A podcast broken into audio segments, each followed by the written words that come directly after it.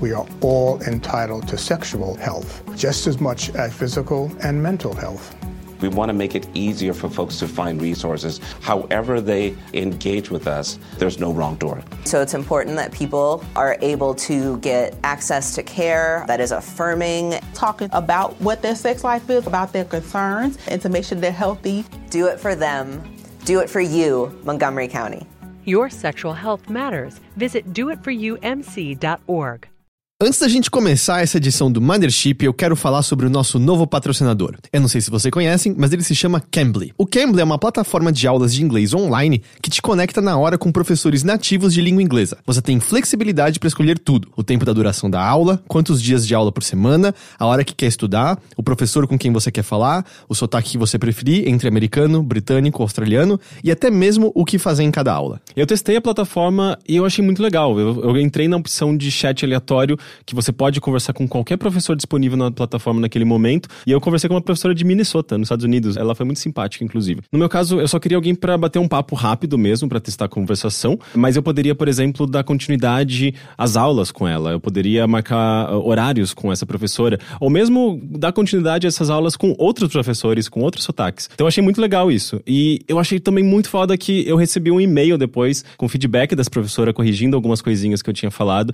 Então eu senti que o serviço foi bastante flexível e bastante eficiente. Você que é nosso ouvinte tem um desconto especial. Usando o código Mothership, você vai ganhar uma aula grátis para conhecer o Cambly. É só baixar o app do Cambly e escreve C-A-M-B-L-Y e usar o nosso código para fazer a sua aula sem compromisso nenhum. Então vai lá, baixa o Cambly e usa o código Mothership. A gente garante que você vai gostar.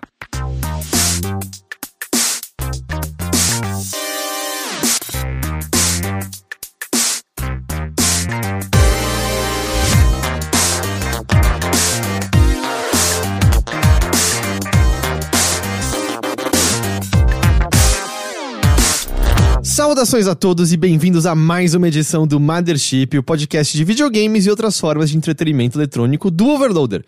Eu sou o seu anfitrião, Heitor de Paula, tô aqui com o Henrique Sampaio. Olá. E temos hoje um convidado especial conosco, diretamente de Los Angeles, diretamente, na verdade, diretamente vindo de Los Angeles, né? Diretamente vindo da E3, Jefferson Caio. Oi. E aí? Foi uma E3 corrida, cara. Foi uma E3 corrida. Qual E3 não é corrida? Então, fazia um tempo já que eu não ia. Então, hum. é, foi quase como tudo novidade. É, principalmente pelo fato de que foi a minha primeira E3 aberta. Hum, com não... frila, você diz? Não, não, não, não. E3 ah, aberta com, pro público. Com público. Eu não entendi. tinha ido ainda hum. quando a feira, é, depois que a feira abriu. E foi interessante ver, assim, uma coisa meio é, San Diego Comic Con, assim, com as filas meio bizarras lá. Antes da gente entrar mais a fundo nesse assunto, eu só queria fazer um agradecimento aqui ao Anderson da Cunha do Patrocínio e ao Leonardo Mendes, que são nossos apoiadores no apoia.se barra overloader, nossa campanha de financiamento coletivo. É graças a ela que esse podcast pode existir, que o Notícias da Nove Mãe pode existir, que o site pode existir, que as transmissões podem existir, que tudo pode existir. Então, se você gosta da existência de absolutamente tudo, acesse o apoia.se barra overloader e se torne um dos nossos apoiadores. Qualquer quantia por mês, três reais, uma quantia que talvez não faça falta para você, faz toda a diferença pra gente. Então, apoia.se barra overloader.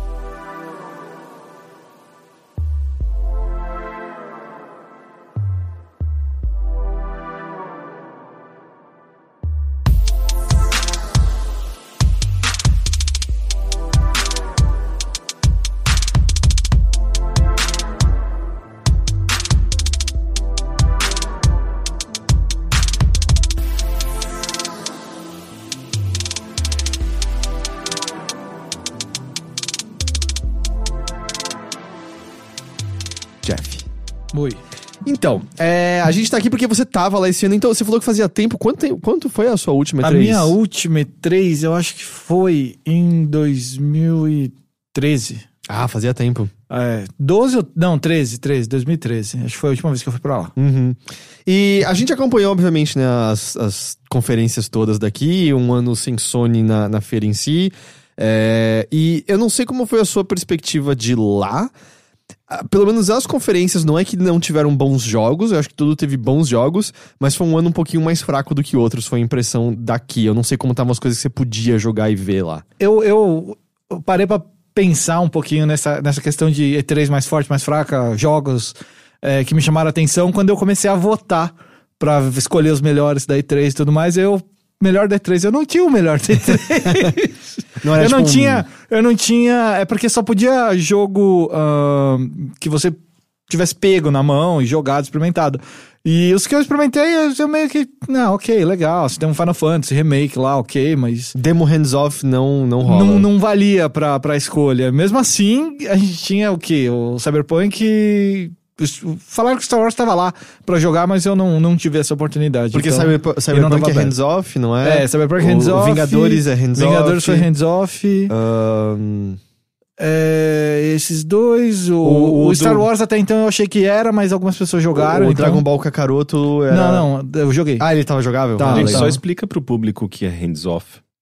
É, hands-off é quando você vê uma demo que não é você que joga. É, normalmente, ou é um vídeo pré-gravado, mas às vezes é só um desenvolvedor jogando na sua frente com o outro narrando, explicando o que, que ele tá te mostrando ali naquele momento. Exatamente. Eu creio que o Vingadores era um vídeo, mas o Cyberpunk tinha um cara jogando na hora. Entendi. E aí, quando você teve que parar pra votar, você percebeu que não tinha uma coisa que se destacava. Sim, eu não tive vontade de escolher um melhor, assim, Pra mim foi tudo muito ok, eu não me empolguei demais com nada, assim. Todo mundo participou, todo mundo merece uma medalha. Todo mundo merece a medalha de participação, um carimbinho do solzinho feliz lá. É, mas, cara, eu não sei, meu.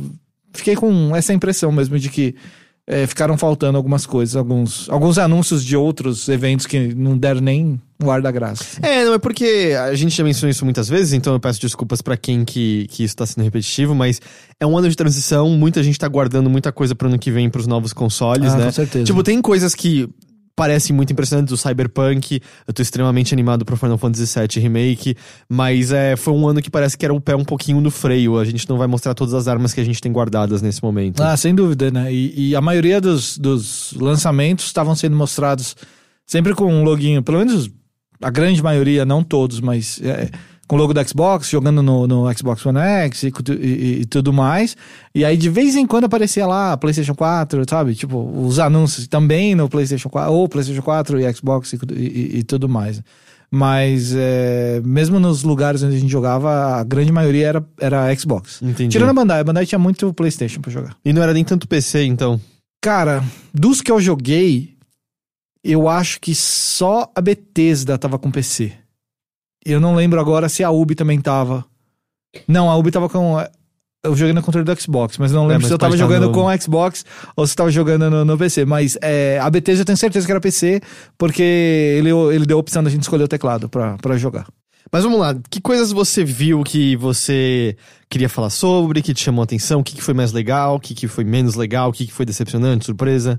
Olha, teve um negócio que eu, eu não queria muito fazer, mas acabei fazendo e, e me surpreendeu. Mas não porque eu sou fã nem nada, mas é porque realmente pareceu ser um pouquinho melhor do que os, os, os anteriores. Foi o, o Call of Duty. Ah, é, que ninguém porque ele- botava fé. Mas- Eu, pelo menos, não botava fé no jogo. Eu- Nenhuma. Depois do vídeo que eles liberaram, que toda a parte gráfica tá totalmente diferente e tal, eu tô animado pra esse É, Call of então, Duty. ele tá com uma pegada muito mais séria. E aí, eu lembro que eu conversei com o, o, o diretor narrativo do jogo e ele passou um bom tempo explicando que eles fizeram engenharia reversa pra visão noturna do jogo. Hum. Que a visão noturna que você vê no jogo é a mesma visão noturna que você vê nos óculos do exército e tudo mais. Eu falei, ah, ok, eu nunca vou ter um desse na minha mão.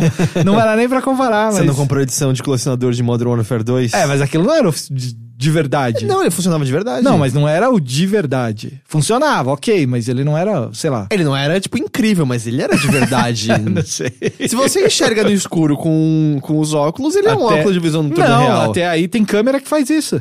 Então, porque ela faz ver através de infravermelho, no é, caso, mas né? não é a mesma visão infravermelho que, os, que o exército usa, por exemplo, sabe? Hum. Por equipamento deles. É o que ele falou, né?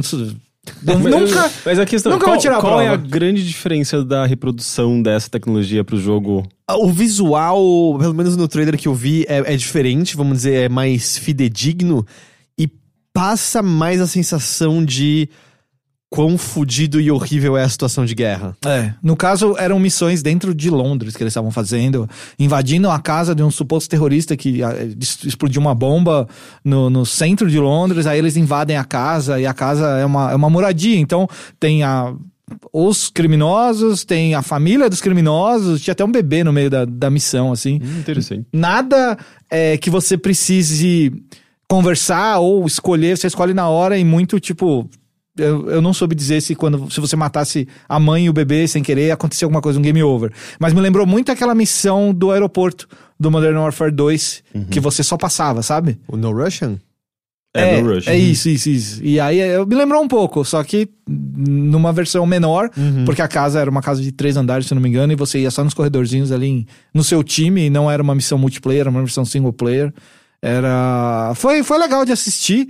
Não sei se vai ser tão legal de jogar. Eu não sei se vai ter muita coisa diferente no jogo, mas visualmente e nessa parada mais realista, até um certo ponto aí, acho que foi, foi legal de ver. Aliás, a gente não mencionou, só pra registrar aqui, você foi como frila do Jovem Nerd, né? Do Nerd Bunker. Do Nerd É. Bunker, e é Isso. todo, e Transparência, é onde minha esposa trabalha. Sim. Mas é todo o conteúdo que você, de entrevista, do que você viu, é lá que vai tá sendo publicado, né? É tudo lá. É, já publiquei. a gente- acho que a gente já publicou todos os, os, os hands-on.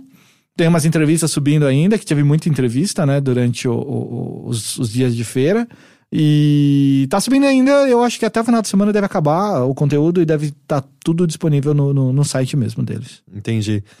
Call of Duty chamou a atenção, você falou que você jogou Dragon Ball Kakaroto. Joguei, fiquei surpreso também, porque eu esperava um negócio meio diferente. Eu esperava uma coisa mais puxada pro, pro Naruto da série Ultimate Ninja Storm, Porque, sabe? por ser a CyberConnect. Exato, né? e aí o- a pegada RPG, eu imaginei que eles iam dar aquela pegada RPG dos jogos da, da, da Ultimate Ninja Storm, com a opção de jogar o modo versus, de repente, chamar os amiguinhos pra jogar com 60, 70 bonecos que eles iam soltar. Mas não, é um RPG de verdade.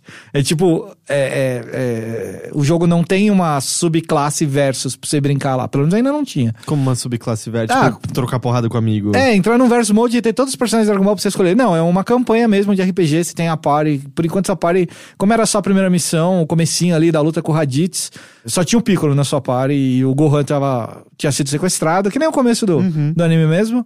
E... Mas tudo nele é diferente, é de certa forma novo. Apesar de ter umas coisas meio bizarras, você tinha 20 minutos, por exemplo, pra ver tudo que o mapa tinha disponível pra você. Isso aqui é um mapa, quase um mapa aberto, assim. Mas isso é você voando com o Goku no mapa. Ou andando. E você pode ir pra uma cidade, conversar com pessoas? Então, ou- nesse pedaço não tem cidade. E aí, como a gente não teve uma. Eu não tive uma entrevista com, com nenhum produtor, ninguém relacionado ao desenvolvimento, e o cara da palestrinha, o cara que dá o videozinho antes de assistir lá, ele falou que nesse momento não tinha cidade, mas provavelmente algumas cidades iam aparecer, porque tem o caso do Vegeta e o Napa chegando no- no- na Terra, e aí tem a cidade mesmo. Talvez tenha algumas coisas nesse sentido. E ele focou em dois pontos, assim, que não é um jogo de mundo aberto, um RPG de mundo aberto, é um RPG com uma liberdade, mas não é a mesma coisa de um sandbox. Porque o Goku, na história, no lore do, do- do Dragon Ball, não é exatamente livre pra fazer tudo que ele quer. Você meio que vai ter que Ó, seguir uma história. Essa é a desculpa mais esfarrapada que eu já vi. Mas pro, é. pro- pra não fazer um jogo open Mas é. world. Aí Aí ele- você vai na direção errada e você ouve a Titi brigando com É, você. não, não, Mano, não. o Goku ele tem a porra de uma nuvem que voa. Ele, ele é a pessoa mais livre pra ir pra, qual- pra qualquer lugar Ele que voa, ele ele quiser. não precisa nem E da nuvem. E, é, e você vai. Só que o mapa, ele vai meio que, eu acho que vai te limitar numa situação, entendeu? Aí nesse caso do Raditz era isso. É, você tem toda uma área. Cara, a área era enorme pra explorar, enorme. Tinha muita coisa. Tinha até passagem submarina com outra coisa debaixo d'água. Mas você... tem coisa pra achar, pra fazer? Então, aí que tá. Aí em 20 minutos você tinha que escolher. Ou você se preparava, enfrentava umas missõezinhas ali e ia lutar com o Raditz, ou você explorava o mapa, porque o demo só te dava 20 minutos. E... Mas aí você tem que minerar, colher materiais. Tem que minerar? Colher materiais nas Aham. montanhas pra alguma coisa que não explicaram o que, que era ainda. Você pode pescar, você pode conversar com NPCs, você pra fa- pegar missões. Aí eu conversei com o Android número 8, que é aquele que parece um O Frankenstein. Oitinho. É, ele o, mesmo. o Frankenstein. Isso. Ele te dá uma missão meio aleatória, não tem nada a ver com, com a série, com nada. É, a pescaria é legal, ele finge que ele, ele bota um rabo fake lá e começa a chacoalhar o rabo na água e depois você dá uma porrada no, no peixão que sai ali de, de, de dentro da água. Ah, você tem que coletar muita bolinha espalhada no ar, que é um negócio que acho que vai servir pra você trocar por é, habilidades, que você vai poder comprar habilidades pra deixar seu personagem com os golpes que você quer. Que isso é uma coisa que veio, acho que, do Xenoverse e de um monte de Dragon Ball É, aí. mesmo no Budokai você equipava. Exatamente, né? você podia trocar alguns golpes. E esse parece que vai poder fazer isso também. Na demo não estava disponível essa, essa funcionalidade. Mas as lutas em si são legais? Então, aí as lutas. Você tem uma porrada de, botão pra apertar, mas você tem o botão de combo melee tradicional, que é quadrado, X, sei lá, não lembro qual botão, mas quatro vezes. Ele vai dar um combo lá, e você pode misturar com magia, que aí você vai gastar barrinha de MP, barrinha de Ki, e você pode esquivar, porque às vezes o, o inimigo te ataca no meio do, do, do- do- seu turno, e aí você precisa é, defender, esquivar, você não pode quebrar o, o ataque dele, porque é um desses ataques indefensáveis. Indefensáveis não, é, imparáveis, você tem que esperar ele acontecer, que é meio de RPG assim. Ah, mas a luta não me pareceu muito diferente, muito legal, muito com novidades ainda. Mas acho que é porque é a demo. Mas lembra Naruto Ultimate? Não, não é- lembra nada. Não lembra nada. É, primeiro você voa, né? Você É. pode voar, você pode lutar no chão. aí os, os ataques são, por enquanto, são um pouco simples. Mas é, em determinados momentos você vai precisar esquivar, você vai precisar ficar longe, porque vai ter ataques que você vai ter que só escapar, não vai ter o que fazer. É, o ritmo é diferente do, do Ultimate Ninja Storm, assim. Tipo, é Mas não pareceu é bem incrível diferente. a luta. Não, não, não. Não pareceu incrível. Ainda, não sei. Eu tenho esperança. É porque eu gosto muito do Fighters. Pra mim, o Fighters é o jogo de Dragon Ball que É, eu mas sempre é- quis. Mas são pegadas muito diferentes, Muito certo? Fighters é pra ser um jogo de É. luta. Tipo, podia não ser Dragon Ball, que Fighter seria foda do mesmo jeito. é, É sim, que com cê- certeza. Enquanto esse aí é meio, ou experienciar a história do Goku. Tudo bem que a gente já experienciou um milhão de Um vezes. trilhão de mas eu vezes. acho que mais detalhado e com esses elementos de RPG, não. não... Com certeza vai ter a questão, por exemplo, tem esse momento do Raditz com o Gohan preso e você e o Piccolo sem saber o que fazer pra lutar contra ele. Provavelmente nesse momento do jogo você vai precisar treinar, você vai precisar fazer um monte de coisa, é, aprender o jogo, né? Que vai ser meio que um grande tutorial, creio eu. E, e isso deve durar aí uma hora, uma hora e pouco, pra depois você enfrentar o Raditz com um pouco mais de experiência, de nível, né? Pra você poder lutar com ele, porque a luta dele demora. A luta dele é uma luta de RPG meio tradicional, assim. O, o vilão tem trocentos milhões de barras e três fases, assim. Você mata a primeira, ele, É, ah, beleza, Que agora... é tipo, o Goku pega o rabo, solta o rabo, imagina. Então, e- aí a segunda parte é. A primeira Uhum. parte você só bate nele, só pra ganhar ele. Ah, vocês não fizeram nada comigo. Aí a segunda parte você vai bater, segurar o rabo e aí não vai acontecer nada porque ele vai escapar. parte, Goku e a terceira dá um parte. abraço lá o e- Piccolo fica sozinho, carregando, e você vai ter que com- matar ele com um sozinho. braço só. É, e aí você vai ter que lutar sozinho com, com o Raditz. E o Raditz vai ter novos golpes, uns golpes que você tem a câmera afastada pra mostrar ele girando e soltando rajada e disparo teleguiado e tudo. Você tem que ficar esquivando. Momentos de, de, de realmente você ficar esperando a sua chance de atacar e depois você vai lá e ataca. É uma luta que demora um pouquinho, viu? Levei uns 10 minutinhos pra matar o, Entendi. o, o Raditz. assim. Então, assim, apesar da luta não ser incrível, ela po- pode ser que ela segure o jogo com os elementos de RPG, Cara, tá vendo a história. Eu acho que ainda muita coisa vai ser é, inserida, por exemplo, é, durante as lutas do, do- da, da missão, das missões normais que estavam lá, que estavam disponíveis pra gente jogar, a gente não podia trocar de boneco.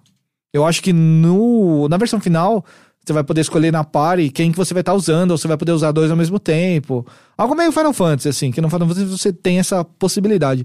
Eu acho que eles não iam deixar você preso num boneco só pra é, ter que lutar essas intermináveis batalhas É. aleatórias no mapa é, com um boneco só e ficar essa chateação até o final do jogo. assim. É, é, ent- entendo. Até porque, sei lá, Goku andando no caminho da serpente, o foco ali acho que tem que ser o Gohan e o Piccolo treinando até ele chegar no Sr. Kaiô, por exemplo, sabe? Ou vai ter todo o caminho da serpente pra você fazer e aprender coisas. É, assim. bom, e eles botam alguma É, coisa. põe um Porque figure. lá ele não pode voar. Então você vai ter um caminho. Ou você vai ter um caminho da serpente super tedioso, que você vai ter que correr até o final dele fazendo missão, ou você vai voltar pra, pro, pra terra, ou sei lá. É, é, tem, é dá, pra, dá pra inventar Cara, coisa tem ali. coisa pra fazer ali. E provavelmente esse jogo só vai até o Freeza, o que é uma pena. Não, não, não. Tem que ser até, tem que ser até o Ubi, e tem que ter o Ubi. Eu acho que vai até o Freeza, porque vai ter um segundo e um terceiro jogo. Ah, não, aí é. Porque não. a CyberConnect já fez isso com a série Hack. Tinha uma série Hack que era a GU, que era uma, um episódio extra do, do- da, da franquia aquele, original, Aquele ponto hack. ponto hack, Aham. dot hack. E aí esse dot hack GU era uma franquia especial que eram divididas em três jogos. Cada jogo você subia 50 níveis, com 40, 50 horas de jogo, mais 10 horas pra um boss secreto, se você Mas quisesse. no- nos, nos trailers já não apareceu o céu e tal? não, não, não, não. Apareceu o Kuririn explodindo, Que é o Freeza. que é o Freeza. E apareceu o Super Saiyajin, ou Você seja, acha que é acaba o- ali. Não, não é possível. não, não é possível. Eu não queria também, mas eu acho que acaba ali. Ah. Eu tenho quase certeza, porque senão não teria subtítulo. Esse vestido do Kakaroto é muito. Mas a história do Kakaroto não acaba no é, mas a Freeza. história do Kakaroto é a história original do Kakaroto, quando ele descobriu que ele é o Kakaroto. Que é o Vegeta. É, que é o e primeiro termina no arco, Freeza, né? que é o arco do Super Saiyajin. Depois. É, É loucura. repeteco do, É. do mesmo arco é, de novo, de é, novo. é, bagunça, com mais níveis de Saiyajin. É, é exatamente isso. Tu sempre resolve. Mais ou menos, vai, mas é. Entendi. Puta, não, mas eu queria que fosse Dragon Ball Z, sabe? É, eu também. Eu É. tava louco pra jogar essa, essa- esse game inteiro, até pelo menos o Cell Games, sei lá, tipo. Eu não gosto muito do, do Buu, né? Da saga Não, do sim, mas você quer tudo no jogo. Eu queria, mas eu acho que não vai ter. No máximo, talvez três, mas, cara, certeza que dois jogos vão, vão existir. Entendi. É, sai em 2020, não é? foi esse jogo? adiado, é. Assim, Ah. do nada apareceu que ele foi adiado, pra, que ele ia sair esse ano. Hum. Final desse ano, e agora ele sai no começo do ano que vem. Hum, Não deram data, só deram que é começo. early 2020. Entendi. Entendi. Mas. Que mais que você. Que, que mais? Foram três dias inteiros, certo? Foram. Vendo, fazendo coisas. É, a Bandai tinha mais coisa. Tinha o, o Man of Metal lá. Não sei se vocês viram Ah, alguma o- coisa sobre. Que é o do mesmo pessoal que fez o. Until Dawn. Until, Until Dawn. Dawn, exatamente. E é engraçado esse jogo. Por quê? Eu não sei. É, cara, assim, eu. Até as- a, a- ele é muito parecido com Until Dawn, só que tem uns momentos meio estranhos que acontecem umas coisas que você. É, reage ou não reage em tempo rápido e aí acontece mesmo assim em seguida. E a, a parte que a gente jogou era uma demozinha era uns piratas tinham entrado no seu barco e, e você precisava lidar com a situação. Eles te amarravam aí você ficava lá preso aí ele ficava levando um pra lá e puxava outro. Só que as decisões que você tomava meio que não mudavam nada. Você ia lá, assistia um negocinho e voltava e, puta, agora vai matar fulano. Não, ninguém morria, ninguém fazia nada. Ele levou uma pessoa pra lá e a pessoa ficou lá um tempão, não voltou, de repente ela volta. Você tá desamarrado, ninguém vê que você tá desamarrado. É um negócio meu. Sério, eu não sei. porque- porque eu achei meio estranho. O Until Dawn morria gente adoidado, não é? Dependendo do que você Morria, fazia. morria. É, O depende das suas era, escolhas. o desafio era terminar sem morrer ninguém, né? É. O que eu não consegui. Daquela vez. Eu nunca joguei, então. Ah, então, é a mesma pegada, só que num tema, nesse tema que é essa, a- o pedaço que a gente jogou, eles estavam presos dentro de um barco com piratas que tinha acontecido alguma coisa na cidade, ele tinha provocado uma galera, o, o, o Bob, o Homem de Gelo, esqueci o nome dele, Ah, tá. Uhum. o Quantum Break. É. É, tá todo jogo já. Não sei, enfim. Ele tinha provocado uma galera e aí eles estavam no barco contando historinha de terror e de repente os piratas entram e aí começa a, a sequência, né? Porque a ideia é que o, o Dark Pictures. É Dark Pictures que chama? Eu não lembro o, agora. Nossa, o, não o lembro. invólucro. Eu não lembro. Porque a ideia é como se fosse uma antologia de Ah, terror, não ah, é isso? Sim, sim. É, É, Essa e daí é vão uma ter- das histórias. Exatamente, Man aí eu acho que vão é ter o outras eles- histórias, é. Entendi. Mas ah, é que, que ruim se você sentiu que suas escolhas não estavam tendo. Mas, mas, Eu mas acho você que jogou era do momento. vezes? Hã? Você jogou uma vez? Não, eu joguei uma vez. Eu joguei só o momento, que aí eu vi umas coisas acontecendo na tela que eu precisava ou não ter apertado. Tipo, ah, você reparou, não sei o quê, aperta R1. Eu falei, ah, meu Deus, aí não apertei o R1. Não Ah, deu mas tempo. o, o próprio, os próprios jogos da Quantic Dream, né, quando tem sequências de, eh, de Quick Time Event, eh, nem sempre uma falha eh, significa uma, um resultado imediato, uma morte, uma... Ah, sim, com É, certeza. Às, às vezes depende de mais falhas, ou depende de outras coisas que você fez ou deixou de fazer no passado, né? Eu sinto que não é tão binário assim. né? É, não, foi mais, eu acho que foi mais o trecho.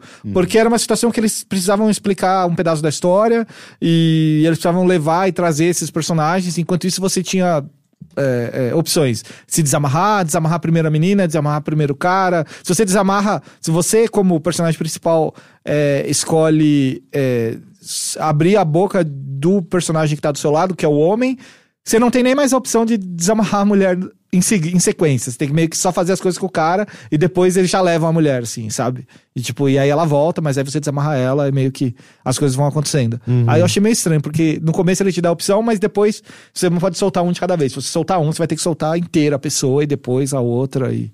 E aí as coisas vão acontecendo. Né? Entendi, parece mais restrito um pouco. Apareceu, um pouquinho, mas não sei. Também pode ser um pedaço do jogo. Entendi. Mas tinha muitos personagens. Tinham, se eu não me engano, cinco personagens nesse momento. Mas você controla todos eles, eventualmente? Eu achei que era só o. homem- Então, você tem um, um, um- um personagem que parecia ser o protagonista, que era o Bob, o Homem de Gelo, e de repente você passou a assumir o outro, porque você fez uma escolha diferente com o Bob, ele vai pra lá e de repente você tá já no outra Entendi, pele já. entendi. Não é meio que, que você ser. é o cara que tá indo, você não tem só uma visão da coisa, você tem a visão de narrador, assim, você é como se estivesse vendo um filme Saquei. mesmo. É. Entendi.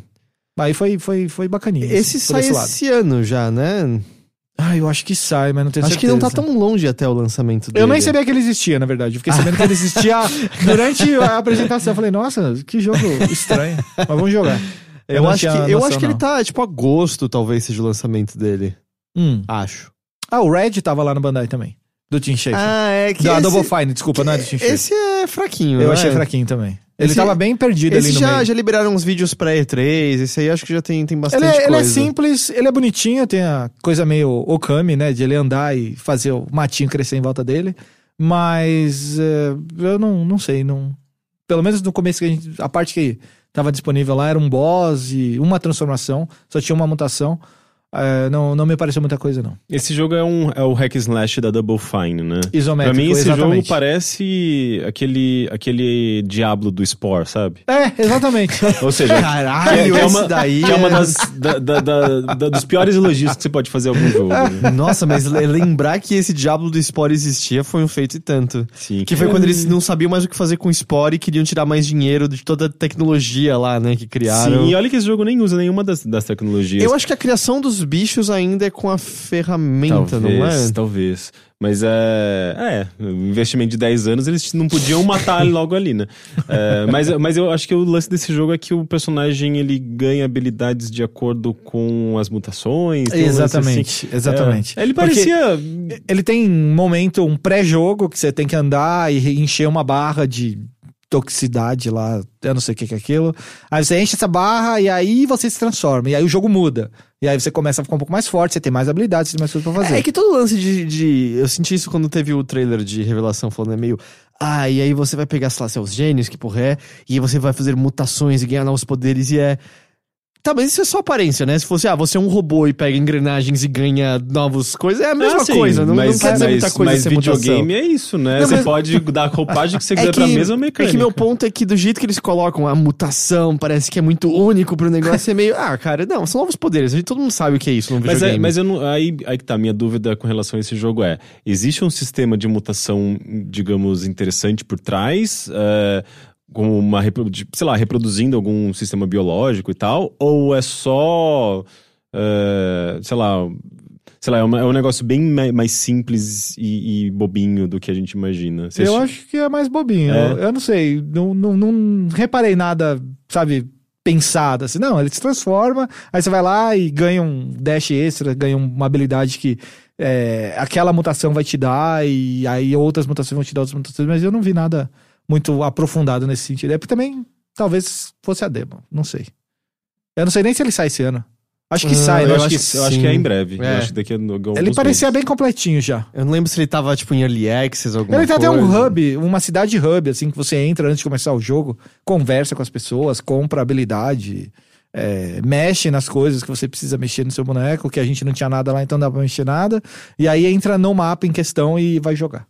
É, eu achei inicialmente ele interessante porque ele me lembrava aqueles jogos dos anos 90 que exploravam temáticas de meio ambiente, assim, tipo aqueles Toxic Avenger, é, o mesmo Tartarugas Ninja. É assim, que você tá? Você já viu o filme original Toxic eh, Avenger? Não Sim. tem nada de nada de significado. Não, eu sei, mas tem essa coisa da. Por alguma razão, essa temática. é, É que o desenho animado tinha essa temática. Essa temática slime, essa temática tóxica, era muito explorada de uma maneira estética até, sabe? Não, então, e o desenho Esteticamente ani- falando, o des- é anos 90, total. O, o desenho animado do Toxic Avenger, ele queria proteger o meio ambiente, se eu não tô enganado. E aí no o jogo tinha isso. Entendi. O Vingador Tóxico queria defender o meio ambiente. É. Que bom. É que ó, provavelmente ele foi é, vítima da toxicidade. Ele foi, mas por conta de bullying na escola, se eu não tô. Caramba, Jogaram ácido na cara dele. Ele é um nerdão que eu acho que ele é jogado num lance tóxico pelos, pelos bullies da escola. Caralho, isso é muito lembro. pesado. Caramba. Eu esqueci o nome dele, mas é tipo, ele é do Kaufman, da Kaufman Productions. Ele fez um monte de filme trecheira, a maior parte é horroroso,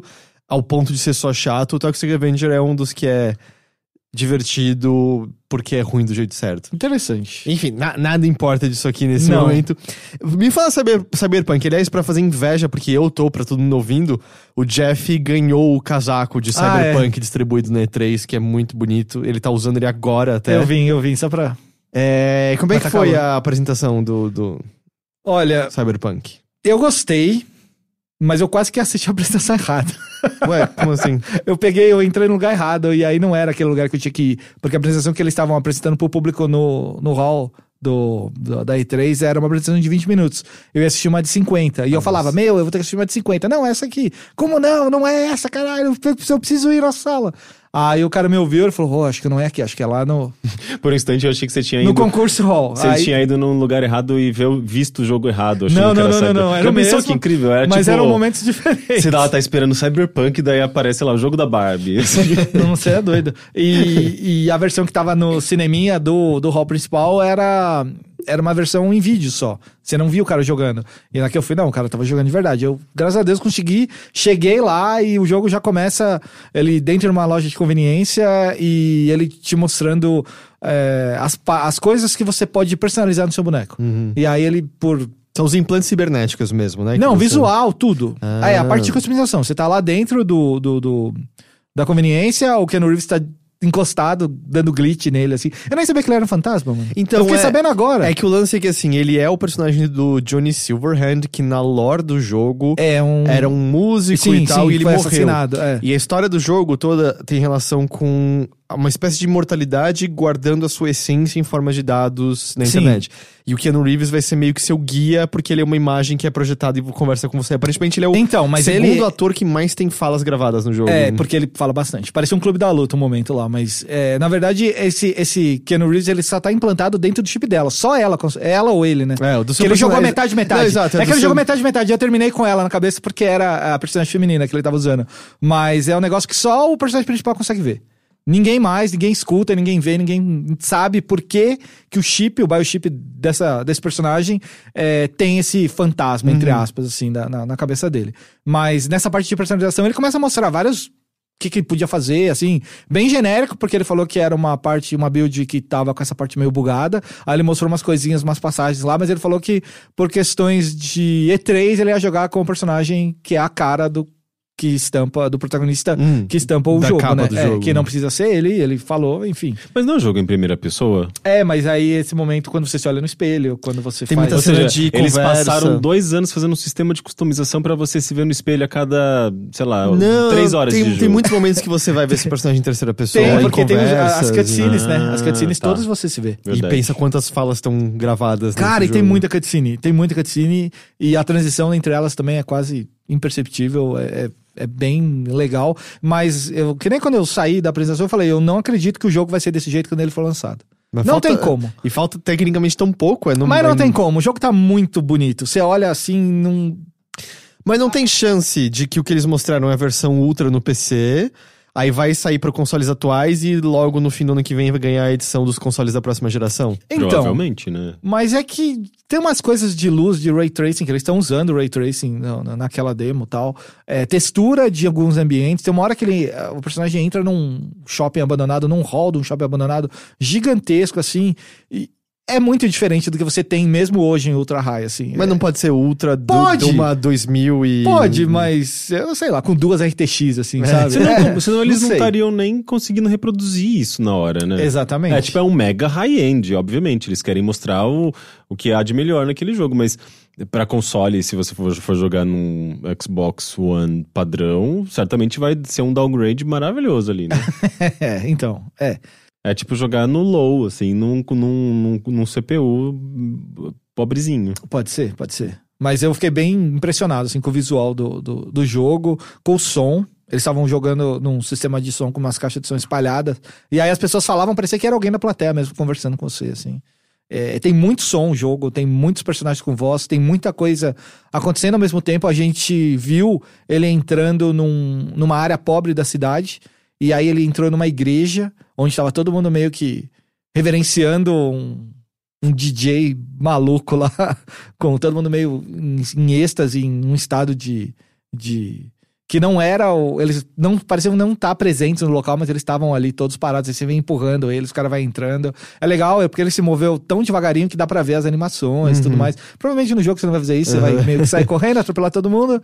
Não sei se a animação vai quebrar, vai acontecer alguma coisa, mas dessa vez não quebrou. E foi muito legal, assim, muito perfeito. Mas as pessoas têm ragdoll? É tipo de física, assim, se você sim, empurra, sim. elas caem no Elas chão? caem, elas se mexem, elas reclamam com você. Algumas Hum. que estão mais acordadas, elas olham pra trás, elas reclamam. Às vezes, quando você, se você ficar parado, alguém vai entrar em cima de você, você vai andar também. É legal, é legal. Tem muita, muita, é, muito detalhe nessa, nessa parte. E não é, não é só, tipo, é, aqu- aquele, aquele tipo de detecção de material, eh, de objeto 3D, assim, super básico, né? Que, tipo, ah, encostou, eles simplesmente continuam andando um na direção do outro até saírem, assim, tipo... Não do- aconteceu isso nesse jogo, mas aconteceu no Hot Dog. Então muita gente fala disso, mas aconteceu. Mas aí o lance, qual era a demo? Pelo que eu entendo, era eles mostrando várias possibilidades de como você fazer as mesmas coisas com aproximações diferentes. Isso, a demo era basicamente você descobrindo um cara que podia te ajudar a resolver o problema do seu chip. Que é a primeira parte da missão. E aí você tinha que encontrar esse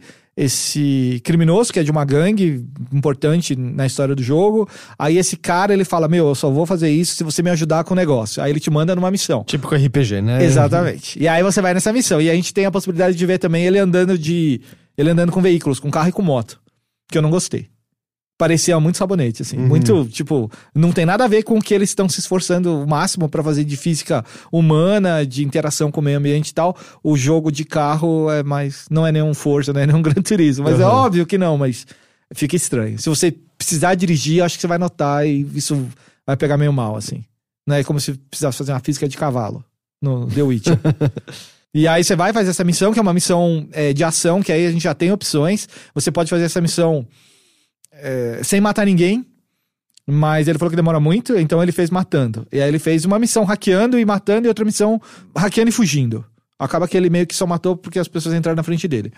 E, e realmente é diferente, mas nada absurdo que outros jogos já não fazem. Tipo, É, tipo que é Deus de Immersive né? Sim, mano. Exatamente. É, o combate, a história, tipo, o- quer dizer, a história não, mas o combate e as ações que você tem dentro do jogo não me pareceram nada inovador, nada de outro mundo. Não é ruim, pelo contrário, é muito legal, mas é bem tradicional, assim, não foge do, do, do padrão.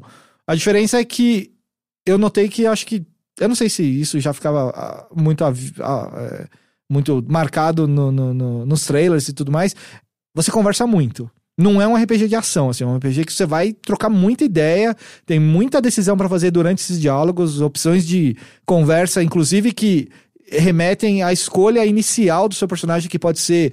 Você pode escolher a origem do seu personagem. Pode ser um personagem mais tradicional, aí ele tinha essa opção lá, que eu não lembro o nome exatamente dessa opção, que é a opção normal do jogo, e tinha uma opção que você podia ser um garoto de rua que cresceu e, e, e, e- aí você tem um comportamento totalmente diferente. As conversas tem sempre uma opção que estava marcada em cinza porque você tinha escolhido a opção standard do jogo, e aí você não tinha essa opção moleque de rua, que ele é muito mais folgado, ele não tem educação, ele responde grosso com todo mundo, mas parece que talvez leve no mesmo é, no mesmo desfecho, mas às vezes dava a impressão também que é, você pulava etapas. Tinha uma resposta lá que era sai daqui, eu não quero ver tua cara, e outra resposta era não, eu preciso de você, então você vai me ajudar mesmo não gostando de você. E eu acho que isso deveria mudar e, e as coisas deveriam seguir por caminhos diferentes. Mas ele tava jogando a opção standard, não deu pra ver a outra opção, porque é da build, se não me engano, e ele não podia escolher isso.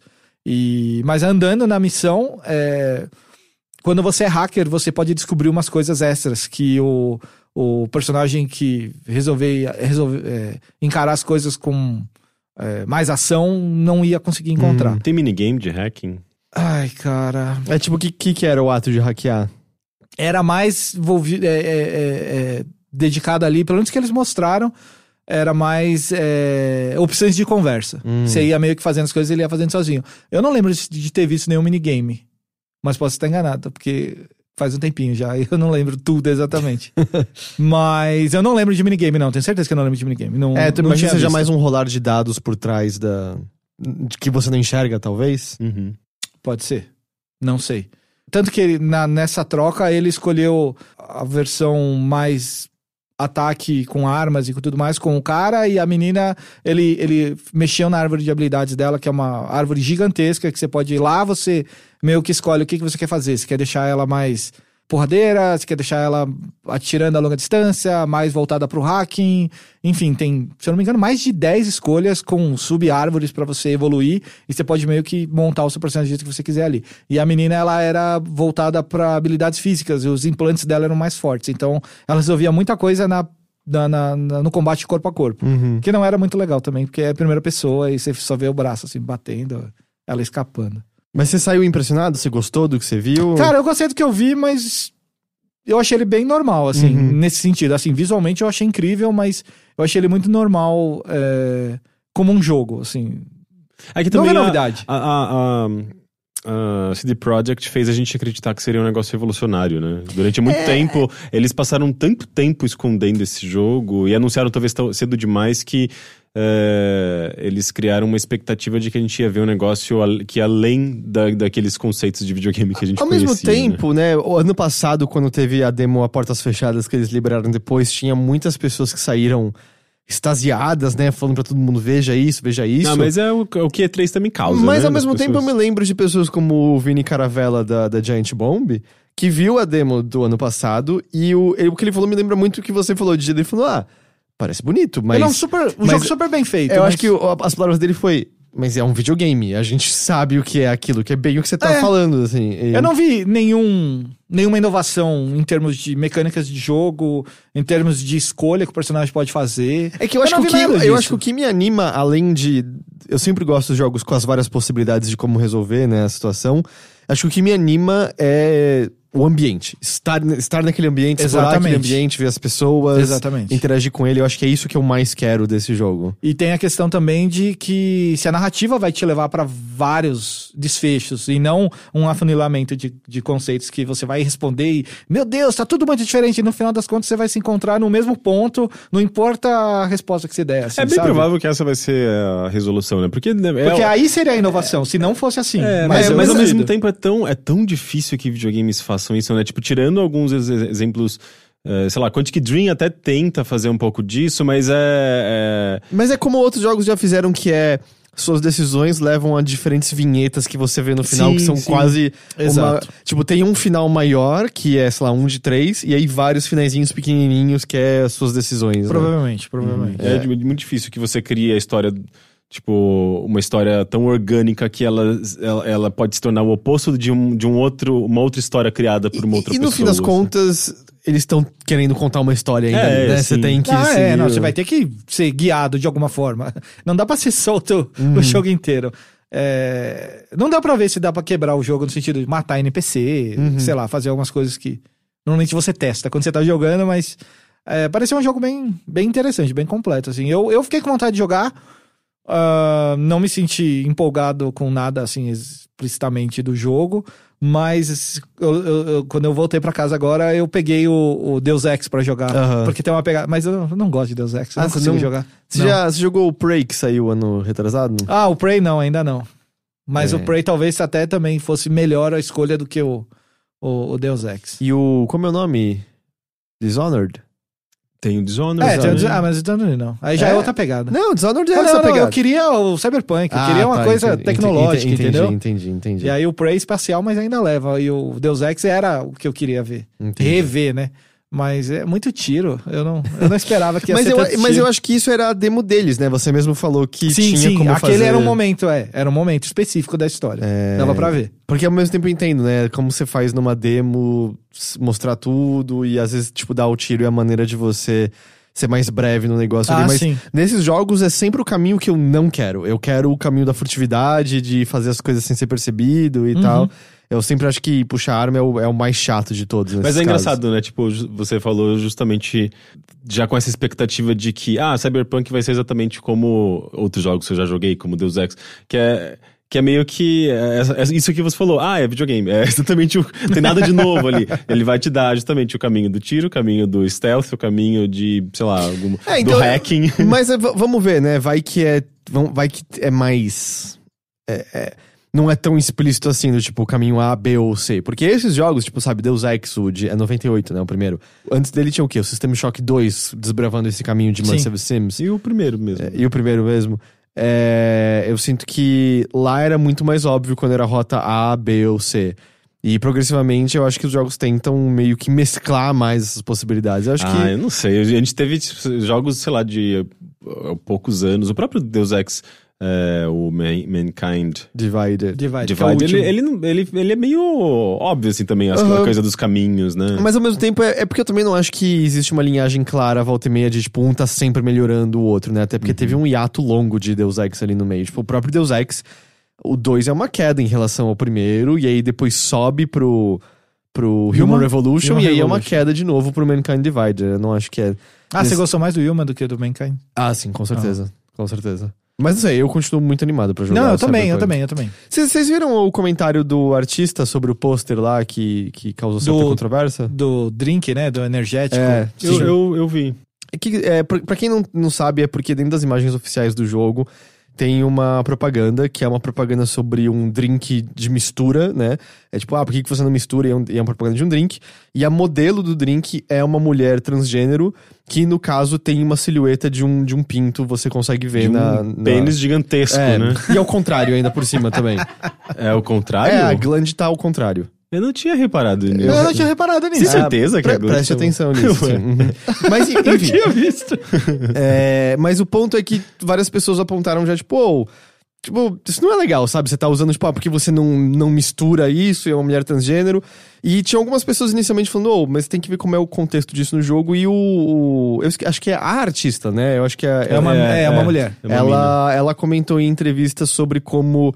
Não, é. É, é, É é, exploração, porque é uma sociedade que explora as identidades das pessoas. Bom, é, a nossa já faz isso, né, na verdade, mas que explora a identidade das pessoas pra vendê-la, transforma tudo em produto. Então a ideia é, sim, não é uma coisa exatamente respeitosa. É pra gerar desconforto. É, e, e- e eu acho que essa é a parte de. Eu entendo as pessoas ficarem com o pé atrás porque a CD Projekt já deu um tropeço com transfobia. Uhum. Mas eu acho que é o tipo de coisa que a gente tem que esperar o jogo completo mesmo pra poder, Sim, pra poder julgar. julgar, É, de fato, né? Eu achei a resposta, a resposta da, da artista boa, assim. Sim, no, no ah, eu acho, eu acho interessante, na verdade. Eu acho interessante que, que esse jogo, que por enquanto pra mim não, não- parecia ainda bastante distante assim de qualquer tema da contemporaneidade, ele gere algum tipo de controvérsia, mas não necessariamente por conta de, de algo que foi, foi mal interpretado. É algo que a gente não sabe ainda, não tem como a gente chegar a uma conclusão, mas dá pra ver que ele talvez ele esteja tocando em alguns aspectos interessantes eh, sociopolíticos, sabe? Tipo de justamente identidade, consumismo. eh, eu acho que isso, isso tudo vai estar. a gente, obviamente, não tem como a gente, a gente saber de antemão, mas que bom que o Cyberpunk esteja fazendo isso, porque de certa forma isso é a base também do que é, É, Cyberpunk, né? Eu só ao mesmo tempo teve uma entrevista com um outro cara da, da CD Projekt, eu esqueci qual é o cargo dele, mas ele tava falando sobre modificação corporal. Sim. E que ele- vai ser muito entre estético e de utilidade, porque. E ele, na entrevista que eu vi pelo menos, ele falava sobre modificação corporal como as modificações levando você pra, um, longe de uma pureza. Dividindo dessa maneira, quando eu vi. É que eu não, eu não sou de maneira nenhuma um especialista na estética cyberpunk, li. Que é o transhumanismo, né? É, li Neuromancer pela primeira vez há, há meses. Mas o lance todo é que eu vi várias pessoas argumentando que na estética cyberpunk e na, na nossa relação para com isso é o completo oposto. As nossas modificações corporais, sejam através de próteses, sejam mudanças estéticas, seja até mesmo uma tatuagem, é a gente assumindo mais o controle do nosso corpo e, e tornando-o mais na direção do que a gente deseja que ele é. Então, argumentando que esse, esse papo dele de pureza e não pureza vai diretamente na contramão do que o, do que o Cyberpunk tá promovendo, na verdade. Porque Até- o Deus Ex ele tem um pouco desse lance, né? As pessoas que são que têm muitos implantes, elas meio que se afastam de uma humanidade pura que é defendida pelo Então- grupo da- das pessoas que não têm os implantes e daí gera as, as, as discrepâncias sociais. É, então no Exatamente. Deus Ex ele tá explorando isso. As pessoas que acham um absurdo você. Assim como a gente sabe, se, se a gente começasse a ter modificações na nossa sociedade, iam ter pessoas. Ah, afinal, se, por exemplo, se tem crenças que falam que a gente é imagem e semelhança de Deus e você alterar isso, significa que você tá se distanciando disso de alguma forma. Pode ter uma discussão muito legal nisso aí. Mas o próprio Deus Ex, na, na, no primeiro, que se passa depois do, do Mankind Divided do Human Revolution, o lance todo lá é que as pessoas que têm as alterações antigas, que são muito mais Robóticas. robóticas, estão se sentindo ultrapassadas porque as novas modificações são de nano, é, são nanotecnologia. Aham. Então a interferência visual é mínima, eles são do tipo máquinas ultrapassadas que não são mais tão úteis assim. Então a discussão em si muda completamente. Mas esse é o mundo de Deus Ex. No Neuromancer, as modificações corporais não são vistas negativamente. Na verdade, são vistas até como um símbolo de status. Quanto mais avançada ela é, quanto menos chamativa, A estética talvez. também. É, então é. É, não o sei. Cyberpunk parece que vai ser focado nisso, né, também. É que a fala do cara pareceu um pouco estranha nisso, entendi? Ah, da tá. pureza e não pureza. Enfim, mas isso é outra coisa que é. A gente tem que jogar o jogo e sentir como tudo aparece lá, né? De uma forma ou de outra.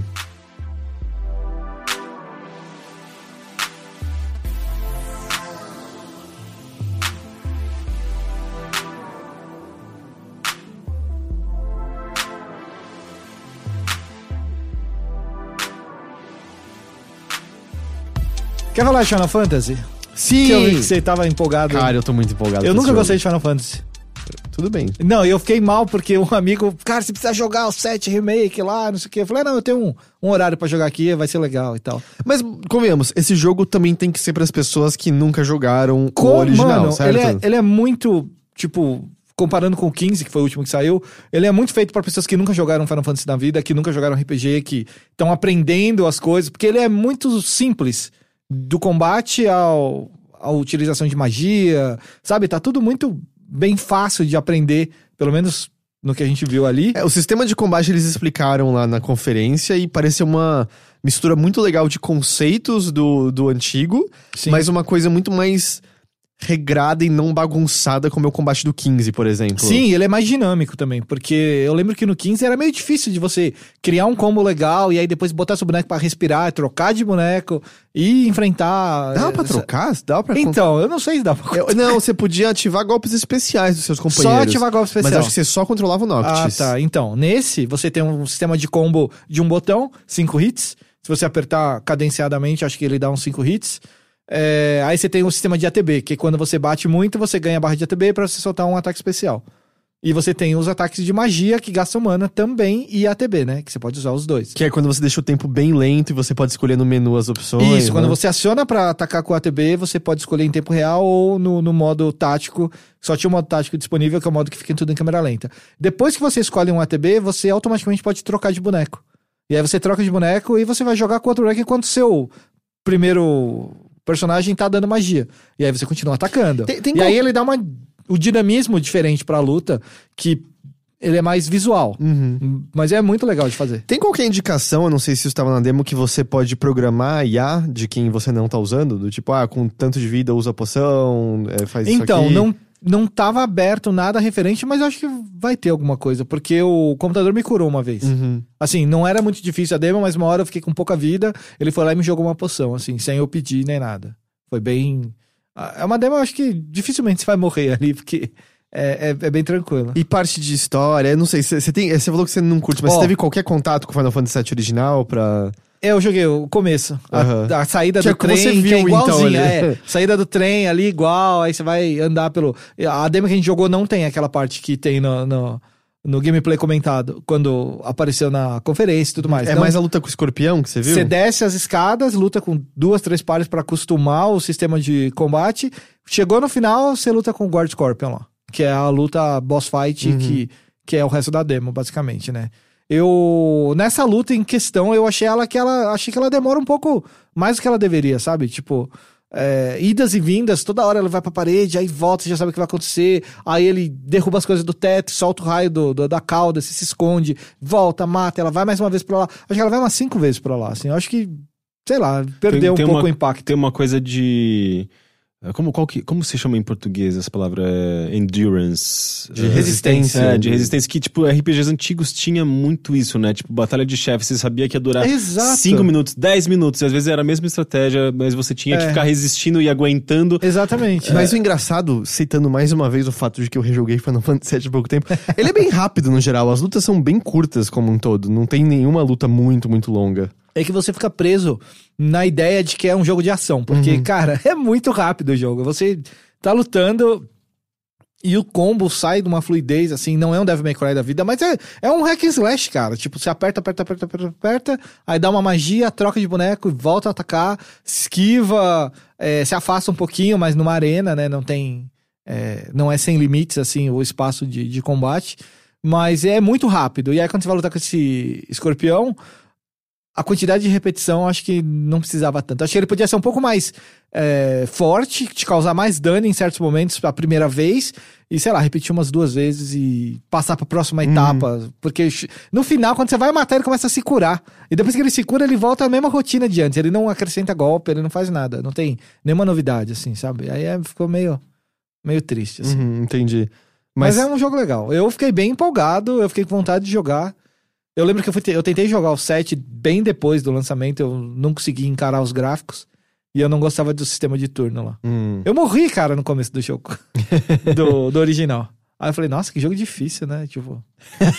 eu vim de Tails, eu vim de Chrono, sabe? Não é tão difícil jogar o começo deles. E esse Final Fantasy, eu morri na- no começo do jogo. Eu falei, Aham. caramba, mano, eu morri mesmo. Entendi. É isso. Você chegou, você conseguiu passar por todas as empresas, basicamente, durante. durante teve alguma coisa que acabou ficando de não, fora? eu não joguei nada da Nintendo. Hum, Não tá. consegui entrar no stand da Nintendo por agenda e, e tudo mais. É, mas da Microsoft eu consegui jogar algumas coisas, assim, com um pouco de preferência, porque eu consegui entrar lá no, no domingo e aí eu tive bastante tempo pra jogar. Tanto que eu nem, nem pude ir na conferência da Bethesda por Porque conta disso. lá jogando. Não, per- no- não perdeu nada. É. Tipo assim. Falaram que eu perdi a Ikumi Nakamura. É verdade, a Ikumi Nakamura foi Mas muito legal. eu trombei ela no meu hotel, porque ela tava hospedada comigo. Ela, ela Comigo parece- não, no meu hotel.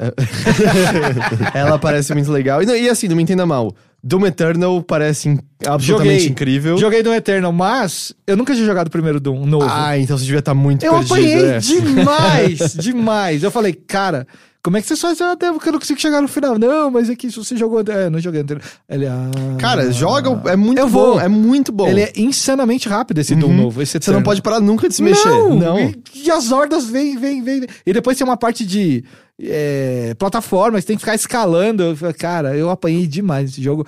Nos botões e no jogo em si, porque os botões são tudo diferentes também, né? Se eu não me engano, ele tem três tipos de melee pra você bater, pra ganhar É- coisas diferentes. É que o, o, o, o- você matar no corpo a corpo você ganha vida, na serra você ganha munição. E no lança-chamas você, lança-chama ganha... você ganha escudo. Escudo, Isso é, no- isso é novo da continuação. Ah. Lança-chama não tinha no, no de 2016. E cada botão é isso e o botão de reload não é no mesmo lugar. Eu apertava o botão de reload, eu ia correr, eles davam uma facada. Eu falei, mano, o que tá acontecendo?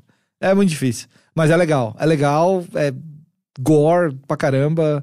As armas novas são legais, eu pude experimentar algumas. As subfunções dessas armas também são da Uhum. hora. Porque eu não sei se no primeiro também tinha isso. Você se desbloqueava. Você Ah, tá. botava uma segunda função em cada é, arma. Exatamente. E ele falou que a gente tava numa demo no momento mais pra frente do jogo, com muita habilidade que ele não tem de início, mas que eles liberaram na demonstração pra gente poder ter um. Você tinha o ganchinho pra Tinha. grudar? Que isso é novo da continuação. Tinha, tinha, tinha, tinha. A, a escopeta com gancho. É, não sei, é o gancho que você gruda nos bichos e vai na direção deles. É, a escopeta com gancho. É, Você- você- ah, é de uma arma, eu achei que era É. da armadura. Não, se apertar o botão da escopeta com outro botão lá, ele mandava esse Hum. gancho aí, que eu não entendi direito. Porque toda vez que eu ia pra ele, eu morria. aí eu já ia começar de novo.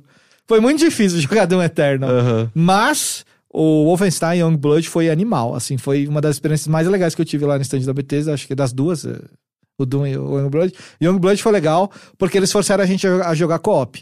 E no começo, você tá jogando com um cara que você nunca viu na vida, você meio fica quieto no fone, porque eh, não tem muito o que fazer, sabe? Você tá indo, é meio diretão, corredor... Você dá pra ver que ele é sempre em dois caminhos, você tem que ir com um boneco de cada lado, e aí fazer as coisas e entrar. Só que chegam momentos mais pra frente do jogo que é, a estrutura do cenário te obriga a conversar com o cara que tá do seu lado. Tipo, Mas tipo de porque tem quebra-cabeça?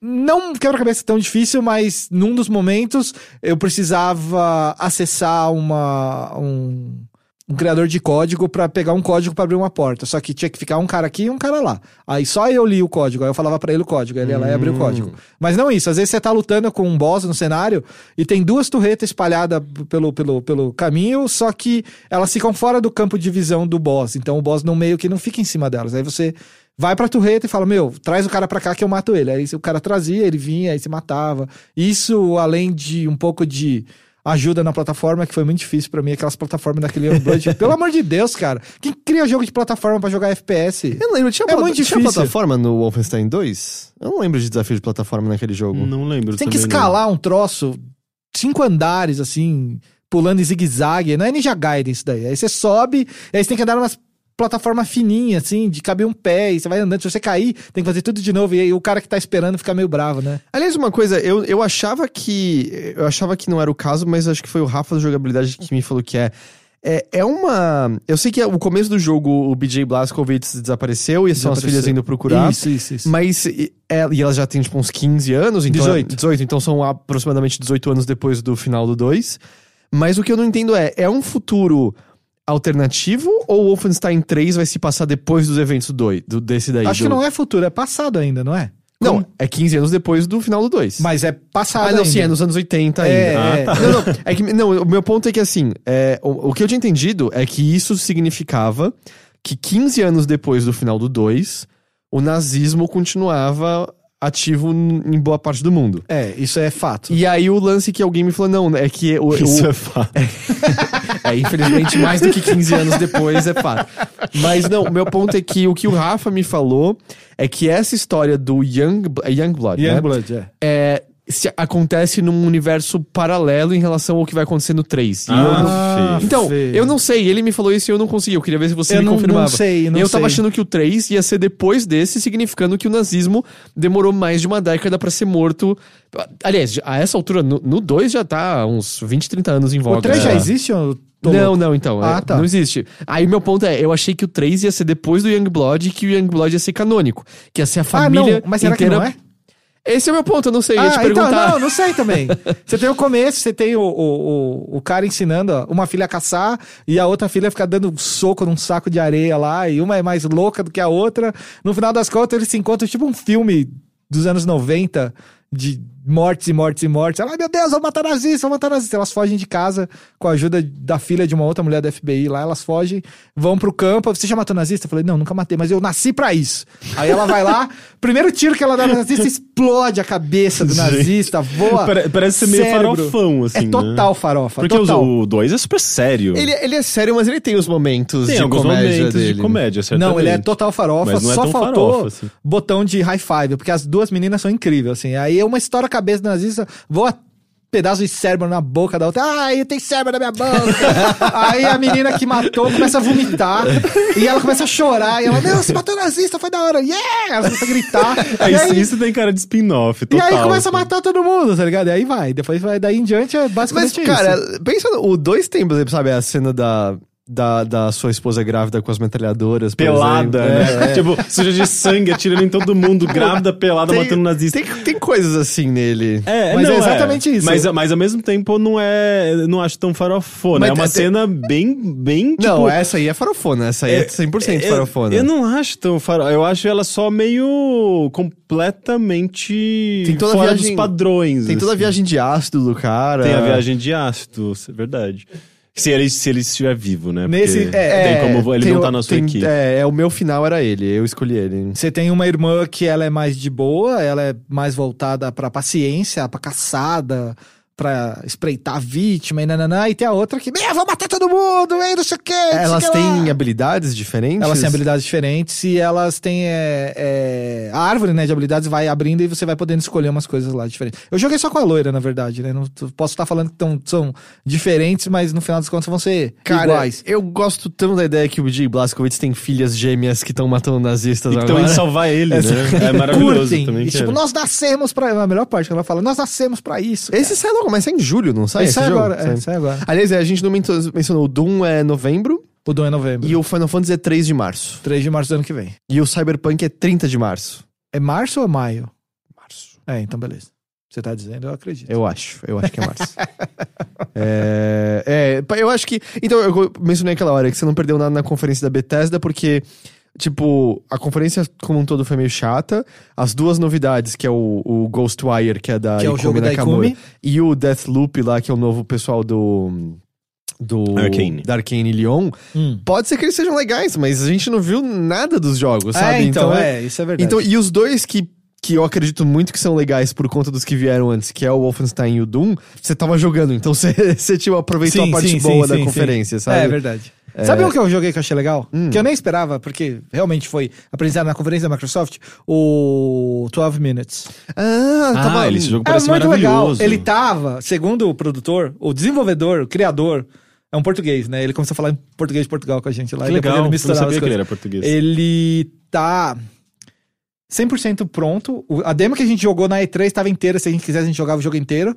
Mas tava sem as vozes. E eles iam fazer captura de movimento nova. Porque eles iam colocar faces famosas para os Hum. personagens. Eles não revelaram, mas eles vão colocar faces conhecidas aí Keanu. Reeves. Keanu Reeves. É, que esse porque- jogo é super cinematográfico, porém Mas videogame de místico cima? também. Ele é Então, aí que isométrico. tá. Ah, Mas, ah, mas ele, ele, ele parece muito, tipo, sei lá, um, um jogo assim feito, sei lá, por um, grande diretor de cinema. Porque ele tem uma, uma estética, como eu posso dizer, ele, tipo, ele tem um- uma fotografia, sabe? Uma coisa de luz, uma coisa até meio teatral, assim. Ele parece muito interessante. Ele tá desenvolvendo há muito. Eu de Seis ler anos. sobre esse jogo. Seis é- anos. O cara, ele trabalhou com o Jonathan Blow. Ah, que legal. Ah, esse é o português que trabalhou com o Jonathan Blow. É, tá, é, é, ele mesmo, ele mesmo. É, e agora ele fez uma parceria com um estúdio de cinema também, que vai ajudar ele nessa parte de vozes e de captura de movimentos, escolha de atores e tudo mais. O jogo deu uma alavancada por causa disso. É, assim. porque, na verdade, o estúdio de cinema que você diz é a Annapurna mesmo. Annapurna, né? É, porque exatamente. a Annapurna é que tá lançando o jogo, que vai lançar o jogo, né? O, a divisão de games deles. Mas a Annapurna é, um, é uma, uma produtora de, de cinema, né? Tipo, eles fizeram, sei lá, ela, por exemplo. Ah, sim. É, então, é, eu acho que isso faz muito sentido, assim. Parece que. Eu não sei, eu vejo esse jogo, eu vejo videogame, mas eu vejo muito cinema Entendi. também. E se eu falasse pra vocês que esse jogo é point and click? Ah, sim, eu imagino. Ele Você- é um point Ele é and click. and Você escolhe é no um que você quer interagir com o cenário. Exatamente. Só é bem didático. Você pega o negócio no cenário, arrasta pro, pro menu, aí você guarda ele. Aí você pega ele, arrasta ele pra alguma coisa e ele tem uma reação, Entendi. sabe? Tipo. Uhum. É, só, eu- só pra quem não sabe, tipo, é, esse jogo é visto de cima é, e tem o lance de um- um é um loop É um temporal. loop temporal, né? Tipo, a cada 12 minutos, Minutos. é, uma pessoa invade a casa dele acusando a mulher A de mulher- ter é. matado o pai dela E aí alguém morre. e alguém morre. E daí Só que aí reseta. reseta e você sempre pode, sabendo da- das- da- dos eventos, você pode tentar modificar essa, essa situação. Exatamente. E, e aí, você aprende coisas que você pode trazer, né, pro, pro, pro passado ali. É, o que eu achei curioso é que eh, de- dele tá falando que vai implementar isso, porque a data de lançamento aparecia como em breve ali. E isso tem. É o tipo de coisa que parece que demora um pouco pra ser implementado. É, tá- as animações são todas meio aleatórias, assim. O personagem, às vezes, ela sentava na, na- no sofá e o cara, em vez de sentar no sofá, andava por cima dela, assim. Aí depois ele voltava e sentava no sofá. Mas ele avisou, meu, não dá nem pra levar isso em consideração. Eu falei, não, relaxa, tudo bem. Mas eles ainda vão mexer muito nessa parte de captura de movimentos e de é, faces e vozes, que ele tava sem voz nenhuma o jogo. E eu não sei quanto tempo isso vai demorar, mas o jogo tá inteiro. Porque no Ele leva trailer... 8 horas, se eu não me engano, pra você terminar. Assim, entre idas e vindas, os 12 minutos duram 8 horas. Nossa, deve, deve acontecer coisas bem, sei lá, é, aqueles twists assim que você Nesse não meio espera. tempo que a gente jogou, eu consegui é, dar três ou quatro loopings, e aí num deles eu abri a, a- a gaveta da cozinha, peguei uma faca, guardei comigo para quando o cara me amarrasse, eu soltasse a, a- me soltasse da, da corda e atacasse o cara. Só que eu me soltei antes do tempo. E aí ele viu, aí ele falou e me matou. É, o, o que eu, o, que eu, o que eu questiono é, do tipo, se não fica às vezes cansativo ver um pouco. Porque, porque é sempre um espacinho muito contido que você tá vendo, né? Porque o, o Outer Wilds, que é das coisas mais maravilhosas de videogames atualmente, assim, das melhores coisas que saíram nesse ano, você tem o loop também, de mais ou menos 20 minutos. Só que você tem um sistema solar inteiro pra explorar, então você É, tá não. sempre vendo coisas muito diferentes. É, é muito só louco. aquele quarto. Ao mesmo tempo, você tem também aquele jogo menorzinho que parece um, um jogo meio de um beat, assim, um Zelda, um beat. Como chama? Da Ah, o? Minute. O Minute, que Ah, é de um Minute. minuto. É, pa- Parece que de repente se tornou. Ok, o Tw- 12 Minutes está sendo desenvolvido há muito tempo, mas por alguma razão eh, esses jogos estão confluindo no mesmo momento. O Outer Wilds também está sendo desenvolvido anos, né? É, estava sendo desenvolvido há anos. E daí, tipo, você tem essa coincidência, né? De vários jogos com essa mecânica de tempo chegando meio que paralelamente, né? É, todo mundo assistiu Edge of Tomorrow. Edge e of aí, Tomorrow, finalmente, sim. agora os jogos estão saindo. Estão acontecendo. Ah, o Half Minute Hero era meio isso também, né? É. É que o Minute é um pouco diferente porque você vive um minuto, mas você cria novos checkpoints, você faz. corre pra direções diferentes Ah, e tal. é, não. Esse é o, a sala de estar, o quarto, o banheiro.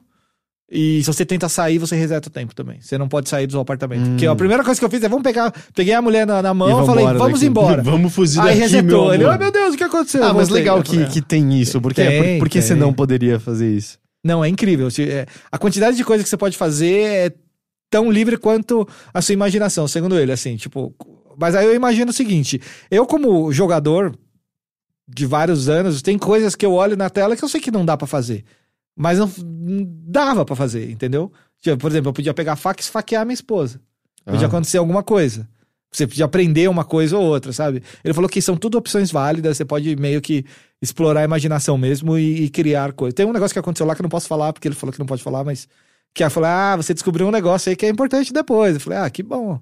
Ah, Não, você não pode falar. Eu falei: tá bom. É, É jogo- uma coisa meio, meio Hitman, de certa forma, né? Os, os, últimos, eh, os últimos jogos que- em que você tem, assim, cenários em que muita coisa pode acontecer e, e uma das graças do jogo é ficar explorando essas possibilidades. É, certos mesclando. elementos-chave da, da jogatina desses 12 minutos é legal não falar, porque vai quebrar. Porque são coisas que você vai poder usar em todo momento Hum. e vão ter momentos muito importantes que isso vai fazer mais efeito do que em outros. Eu acho que deve ser legal depois que você terminar, conversar com alguém que terminou e Pra ver o que comparar o que, que você viu é. de diferente, o que, que você tentou. fez, é.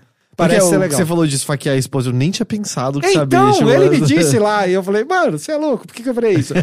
ele falou, não sei, vai ver, pode acontecer alguma coisa. E realmente pode, porque ela meio que tem toda a questão de que o cara fica acusando ela de assassinato e ela fica falando, ah, não, você sabe que meu pai morreu sozinho, não, não, não. De repente, no leito de morte, ela fala alguma coisa. Hum. Que você, ah, usa no outro 12 minutos. Aí, tipo, vai indo, assim, não sei. Pensei em várias coisas que eu não podia voltar lá pra jogar. Uhum. Porque tava em portas fechadas e o cara tinha 20 minutos pra conversar com você. 20 basicamente, minutos. é. E ele volta Exato. Seis minutos, Exatamente. aliás, seis minutos, não, é oito minutos. Nenhuma jogada- Meio perdidos no Então, tempo. nenhuma das vezes que eu joguei eu consegui sobreviver 12 minutos. Hum. Ele te mata antes. Se você Sim. deixar acontecer normal, você morre bem antes. É, aí talvez a ideia seja sobreviver mais do que 12 minutos de alguma forma e isso quebra o loop. e- Será? Não Pode sei. ser, aí eu ser. não sei porque eu não consegui chegar lá em 12 minutos. Mas então, como eu falei, quando passou no- na, na conferência da Microsoft esse jogo, a data de lançamento aparecia em breve. Então talvez não esteja tão longe assim de, de sair. Tomara, viu? Porque foi uma experiência da hora, assim. Acho que foi uma das mais legais que eu tive lá.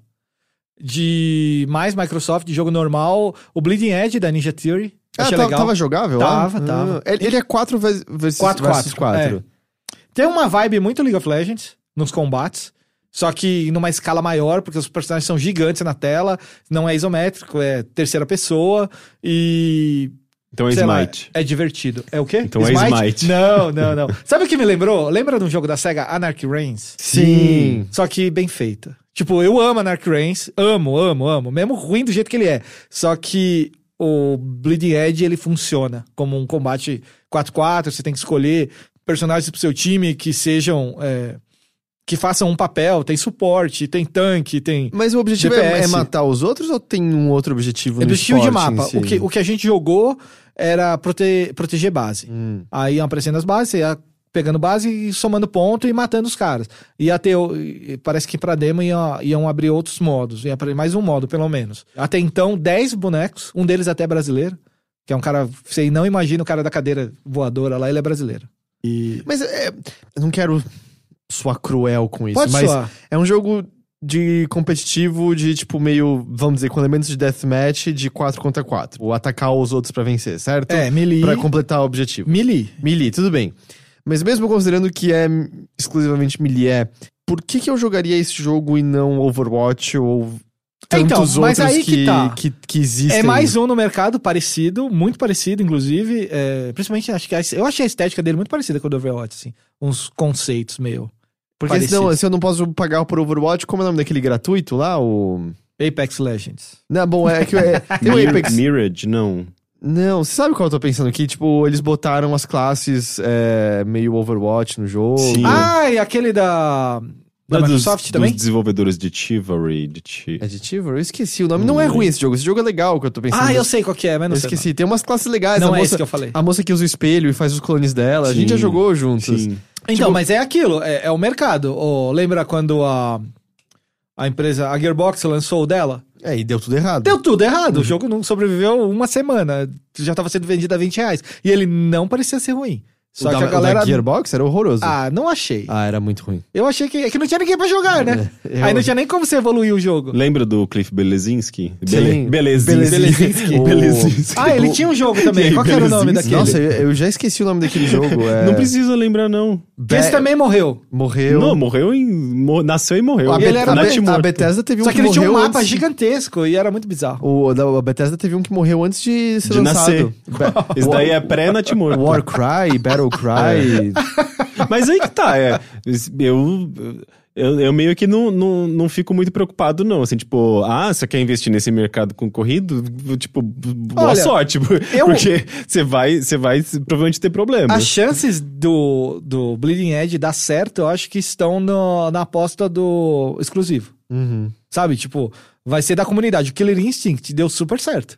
Ele não é o jogo mais popular, o jogo de luta mais popular do mercado, mas ele deu super certo dentro da comunidade. O Bleeding Edge, eu acho que vai seguir o mesmo caminho, assim. Vai ter aqueles jogadores que, se o netcode dele for legal, o que o, o Matt Booty lá, o, o cara da o Head of Xbox, né? Hoje, atual, ele falou muito sobre isso conversando comigo durante a E3, ele comentou que o, o Bleeding Edge, a Ninja Theory, é legal porque ela pode fazer o jogo do jeito que ela quer e a gente cuida do matchmaking, do sistema de, de, de é, multiplayer online, a gente vai fazer tudo e eles só vão precisar criar o jogo. Então, o, o, o online do jogo, em teoria, vai ser bom. Mas é muito engraçado, né? Que a, Ninja Theory, ela, ela deixou bem claro assim: não, a gente vai ter liberdade pra fazer o que a gente quiser e. é, nós vamos continuar sendo aquele estúdio que vocês gostam. Focado E na daí- história. Daí, daí depois, depois da compra da Microsoft, alguns meses depois, Não, não, a gente não, tá não, aqui peraí. anunciando é, esse jogo multiplayer. Não, não, peraí, peraí, você tá sendo super injusto nisso. Um, é, esse jogo tava em desenvolvimento antes da Microsoft Ah, é? comprá-lo, sim. A Esse é um- desenvolvedora falou que o projeto deu entrada no- no- na, no- no- na criação do Bleeding Edge logo depois que eles terminaram o Hellblade. É. Foi faz É, tempo já. É, não, não foi antes até do Hellblade terminar? Não, não, ela falou que ela ia ganhar carta branca. Ela ganhou carta branca depois que o Hellblade eh, terminou. Já era o que eles queriam fazer, e eles falaram no palco da Microsoft que não é a única coisa que eles estão fazendo. Acho que eles têm outros dois projetos além do Bleeding Edge no momento. Entendi. É, o jogo do Cliff Bleszinski que a gente lembrou o nome de jeito nenhum é Lawbreakers. Lawbreaker, Lawbreakers. sim! Então, é, é mais isso que eu fico um pouco. Entendo o que você quer dizer, de. Porque o jogo, ele provavelmente vai sair no PC também, né? É, Além PC do- e Xbox, sim. Eu, eu consigo vê-lo ganhando vida no Xbox, talvez. Eu também. Mas você entende o que eu quero dizer de. É óbvio que eu acho que a Ninja Theory pode fazer o que ela bem quiser. Ela tem liberdade criativa pra fazer o que ela bem quiser, mas parece um mercado já tão saturado e, e que parece difícil. Eu não acho saturado porque tem três jogos, dois jogos dominando tudo, sabe? Mas são as grandes, pessoas não não são? trocam, esse é o problema. Como é que os caras só ficam É que é no o- jogo a vida inteira? A questão é que são não jogos. entendo esses são, novos gamers. São jogos ah, de serviço e as pessoas dedicam tanto tempo e às vezes dinheiro num único Sim. jogo que elas não vêm porque. eh, Abandonar. Abandonar. Ou e isso jogar trocar- outro, né? E, procurar pessoas numa outra comunidade. É meio que sair de uma comunidade pra ir pra uma outra. É. Então, é, esses jogos. é, esse mercado, na verdade, é muito baseado nisso. Assim, tipo, a gente. Tem, é, é um- é um risco fazer um jogo novo, é um risco fazer um negócio que as pessoas possam, sim- possam simplesmente ignorar, mas se a gente conseguir uma fatia desse mercado, talvez tá feito seja um- duradouro durante um bom tempo. Talvez seja uma, ah, um, um lucro recorrente. Ah, é, não, que man- é, basicamente a gente manter esse serviço aqui. Ah, Todo mundo mira nisso, né, cara? A única coisa louca é que no meio disso, quem se tornou gigante? Se tornou o Fortnite. E a gente tá vendo o custo, né, pro Fortnite ser gigante. É. É você destruir pessoas no processo, é você fazer elas trabalhar. Não, mas é. É você fazer trabalhares até elas não aguentarem mais, possivelmente saírem da indústria, porque de outro jeito você não, não sustenta. O Apex Então, Legends não tá sendo um bom concorrente? O Apex Legends, ele perdeu já uma parcela enorme do, do público. Foi só fogo de palha. É, mas o, então, não, ele ainda é grande, ele ainda é saudável, mas ele não é mais gigantesco Que como ele era. era no lançamento. Pode ser, teve alguns problemas, do tipo, a primeira temporada não foi muito legal, pode ser que ele recupere agora, mas você tem o, o Vince Zampella falando, cara, a gente não vai fazer com os nossos desenvolvedores o, o, o que a gente A gente não vai, saber fazer crunch eterno e tal. A gente não vai fazer isso de jeito nenhum. E ótimo, eu 100% apoio, eu vou estar lá pra comprar a segunda temporada, né? Sim. O Battle Pass da segunda temporada. Mas aparentemente pra parte do público é, não, cara, eu vou voltar pro Fortnite porque ele é atualizado o tempo todo. E é, é muito legal porque essa E3, essa discussão teve em voga muito mais do que qualquer outra E3 que eu consigo me lembrar. Sabe, o, o Ma- Ma- Martin, acho que é isso que se- assim que se pronuncia, o da CD Projekt. É o CEO. Ah, que ele falou do Crunch também. ele né? falou sobre Crunch, ele reiterou numa conversa com o Jason Schreier do Kotaku sobre a gente tá tentando mudar. É óbvio que é um CEO falando, tem que ter reportagem conversando com as pessoas Sim. trabalhando lá no dia a dia pra gente ver se tem mudança. Mas tem ele falando bastante sobre, não, a gente tem que mudar nossa cultura interna, a gente tem que mudar, a gente tem que acabar com Crunch. A Nintendo falando abertamente, Animal Crossing foi adiado pro ano que vem, porque a gente não vai criar um equilíbrio ruim entre vida e trabalho pros nossos empregados. Eles não vão trabalhar exaustivamente pro jogo sair esse ano. É que, é que também tem a questão de que muitos caras que trabalham com desenvolvimento, eles não são fixos na empresa. Depois que acaba o projeto, eles meio que.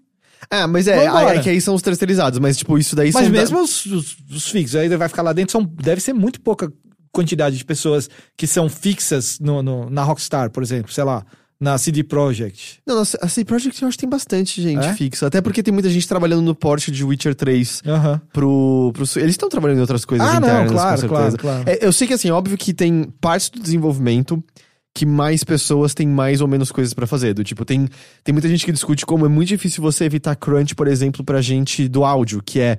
A maior parte do trabalho dele vem quando já tem muito do jogo já pronto. Que o cara vai ter que terminar, é a parte tem que final. terminar, é. é. Então, enquanto às vezes a parte de arte tem muito trabalho no começo e tem menos no final. Exatamente. É, mas eu, eu, eu acredito bastante em estúdios sendo meio abertos e falando com, com o público de, ou vai demorar um pouco mais. E eu acho que o público tem. E eu acho que o público no geral entende. Quando, é- quando é fala, tem- óbvio, tem sempre um babaca aqui ou ali.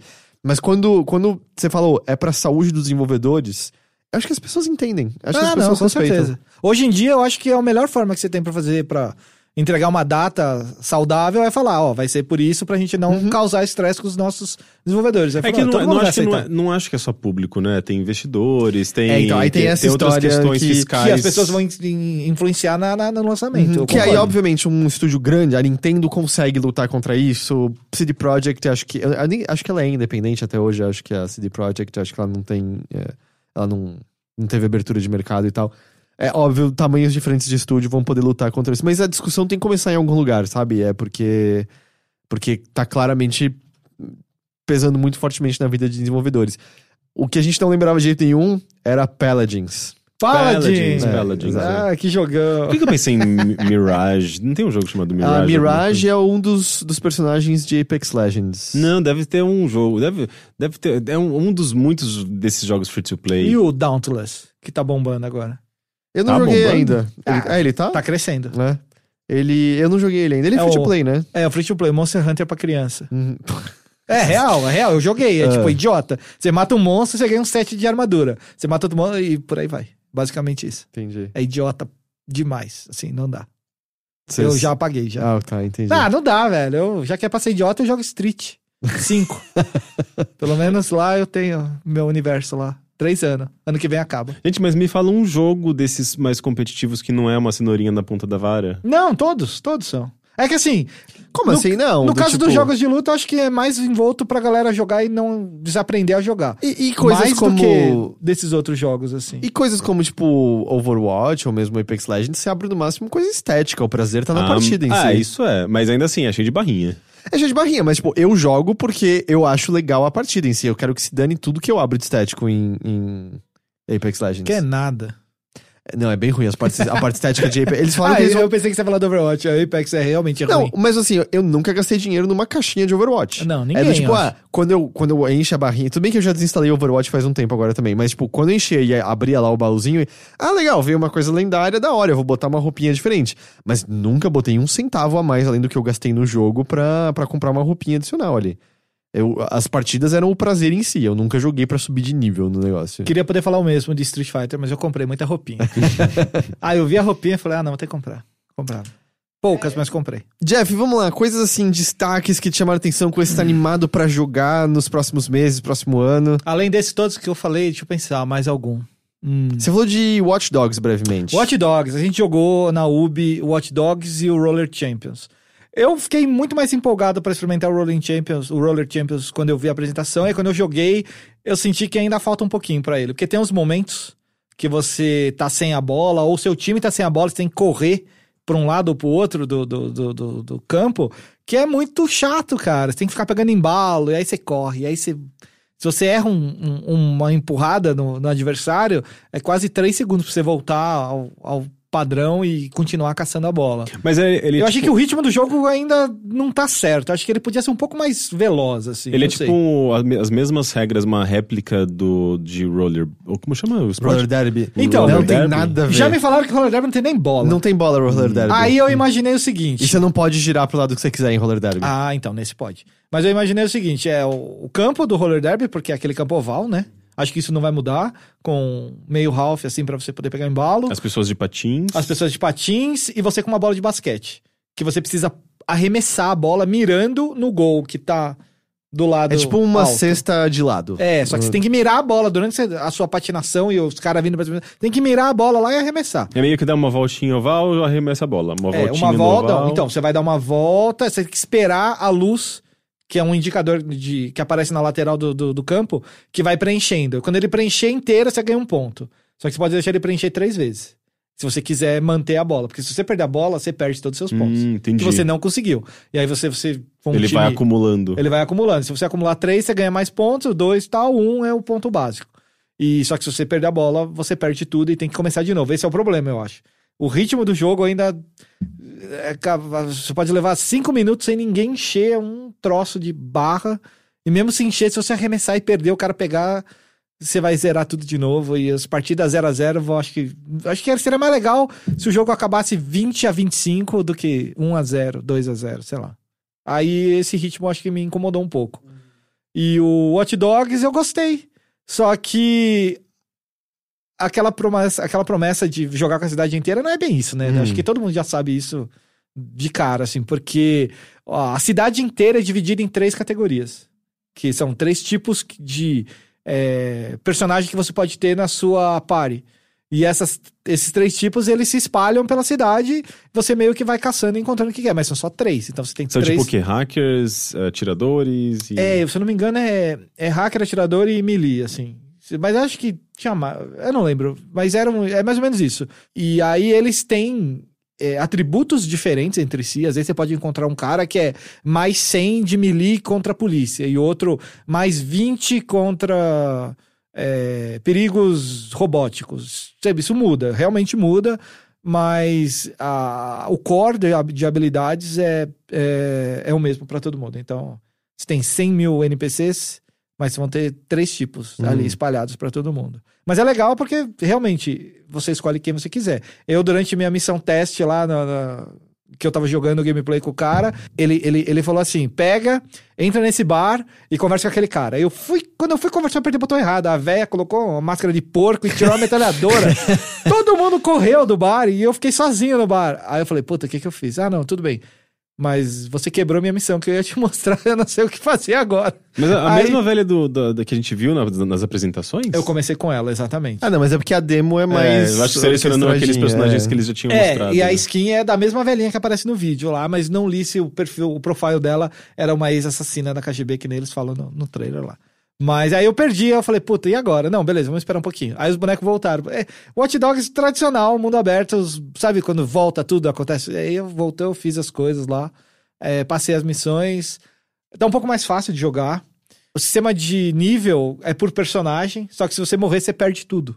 É permadeath, assim, você vai ter que começar tudo de novo. É que tanto que quando você pode se render, não é? Em vez de você, Você morrer. pode se render. Aí eu acho que você vai preso. Eu não me rendi nenhuma vez. Deve Eu- ter como você resgatar um personagem. Provavelmente, pra você não perder a evolução da, daquele tipo de boneco, porque senão você vai ter que refazer. E cada personagem tem o seu próprio nível, né? É, é, é curioso, né? Porque o, o lead é o Clint Hawking, que é um cara muito de sistemas, né? É o Aham. cara do, do Far Cry 2. Ah, tá. Que é um Far Cry que eu sinto que é ame-o ou odeio, né? Não tem ninguém que tem um sentimento meio termo em relação ao Ah, Far Cry eu 2. tenho meio termo. Eu não É. acho aquele jogo brilhante, mas não acho ele um lixo. Ah, é porque assim, a quantidade de pessoas que eu conheço que odeiam, odeiam, e eu conheço um secto de pessoas que acham brilhante das coisas mais fantásticas de Ah, mundo aberto. Em termos e- de sistemas emergentes, ele é muito interessante E- o lance do fogo, mas ele é um jogo bem É que não é só, não é só o Game, fogo, né? Tem os seus companheiros, tem como Sim. as pessoas reagem.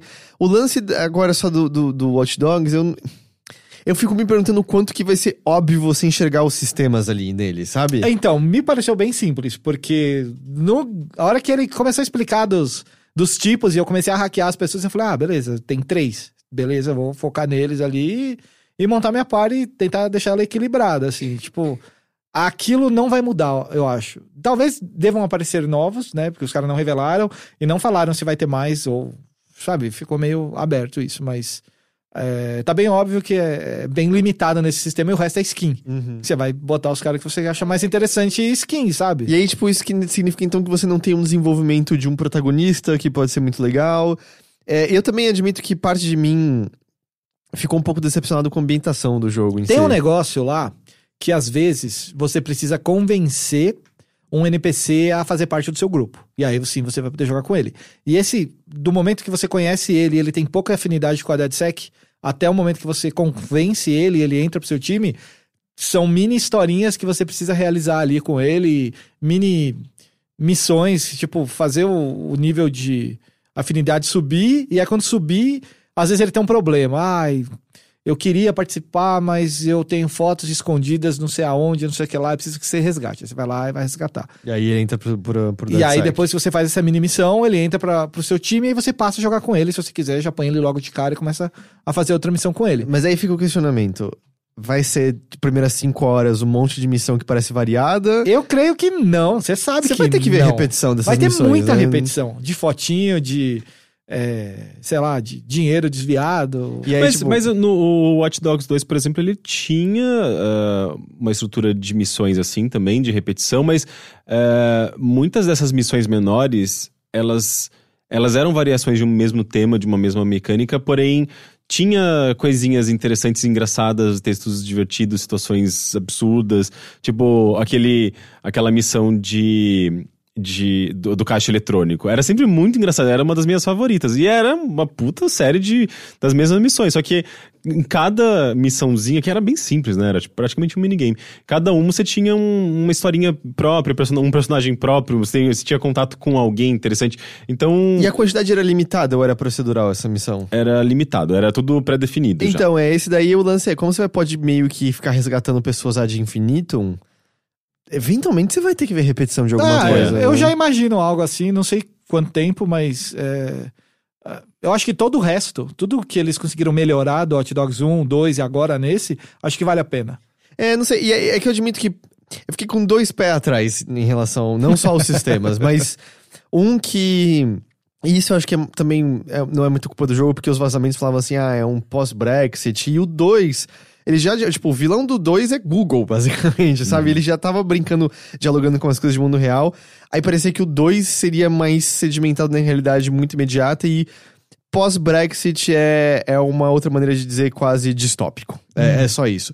E aí parece que a solução pra confronto com inimigos, enquanto no 2 era muito estranho você poder usar armas com o Marcos, parece que a solução do 2, em vez de achar uma maneira criativa de você não ter que usar armas, apesar que eles falaram que tem é, saída não letal pra tudo. Tem, saída no letal pra tudo. É, pare- mas parece que a solução foi vamos desumanizar 100% os vilões. É só tipo um bando, bando de guarda da, da- dessa ditadura que você não vai sentir nenhum remorso em metralhar porque é só De fato. o militar de armadura padrão qualquer. Então Não, parece... mesmo os protagonistas, eu não senti humanidade nenhum deles. A velha ali parece uma piada só, sabe? É, que a velha que é ex-KGB, É. assim, um pouco.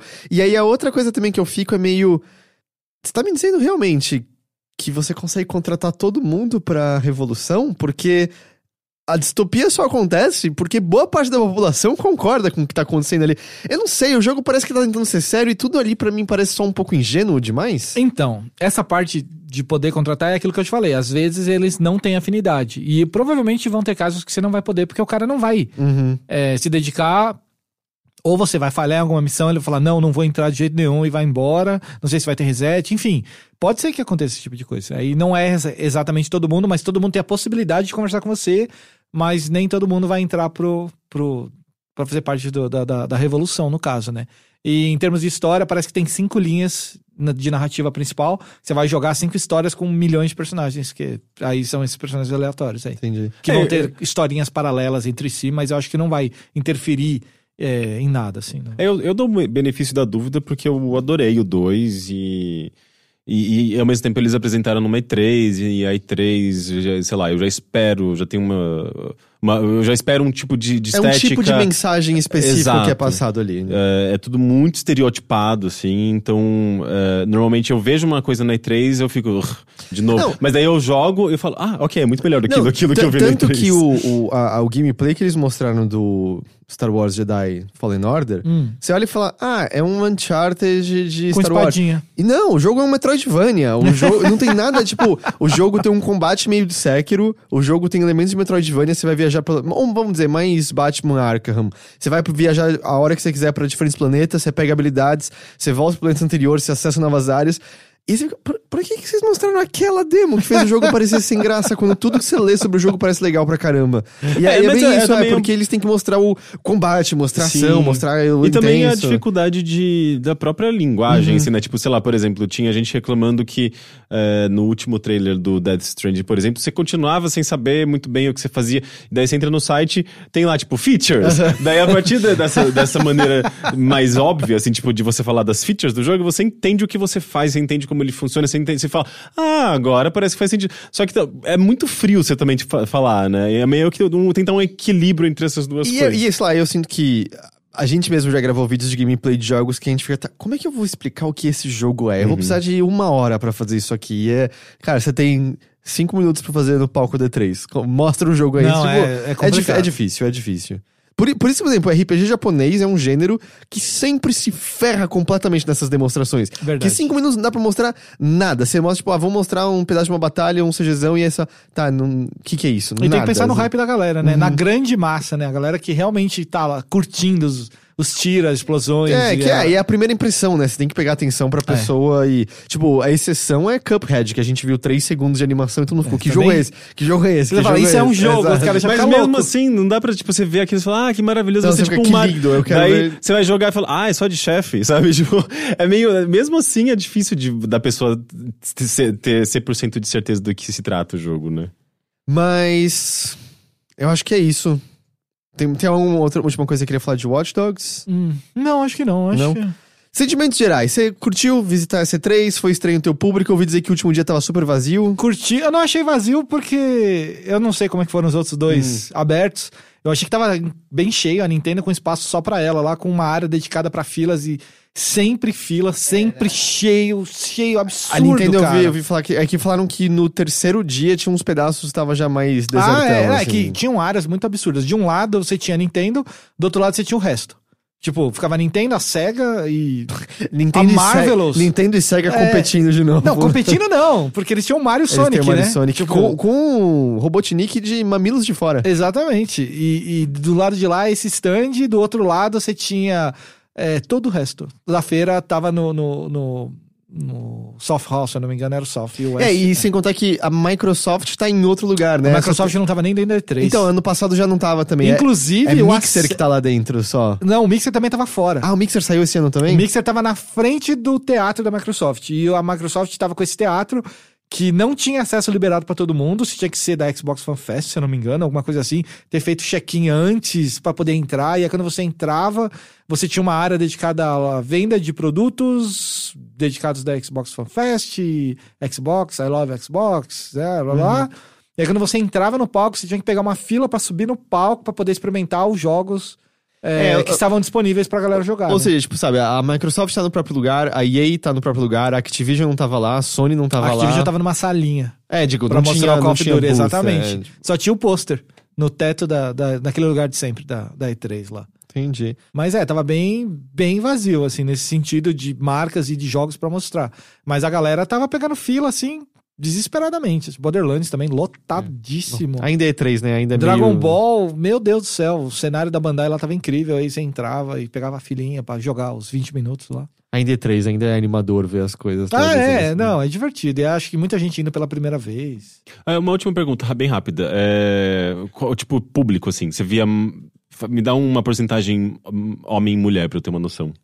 Muito homem. Eu quase não vi meninas. Assim, tinham, mas foi bem bem diminuto. Mesmo quando o dia que era aberto pra cosplay, eu achei que aí as cosplayers iam vir, as meninas, porque tem mais meninas fazendo cosplay do que homem na- nos Estados Unidos. É, não, não tinha nada. Entendi. Tava bem bem diferente, assim. Jefferson, Hum, a gente já falou que quem quiser encontrar as coisas que você produziu no E3 pode ir no Nerd Bunker. Nerd Bunker. Mas onde as pessoas podem encontrar outros dos seus trabalhos, outras das suas presenças? A gente pode ir no Senpai TV. Senpai TV no YouTube. Vamos, vamos lembrar separado. como é que escreve Senpai? Senpai com N, não é verdade. Mas se eu acho escrever com M também acho, mas é com N. Uhum. Porque é uma palavra japonesa. Não é porque eu sou órfão, é é porque é veterana. A gente é tão velho fazendo esses bagulho aí. Teve um episódio sobre games recentemente, não teve?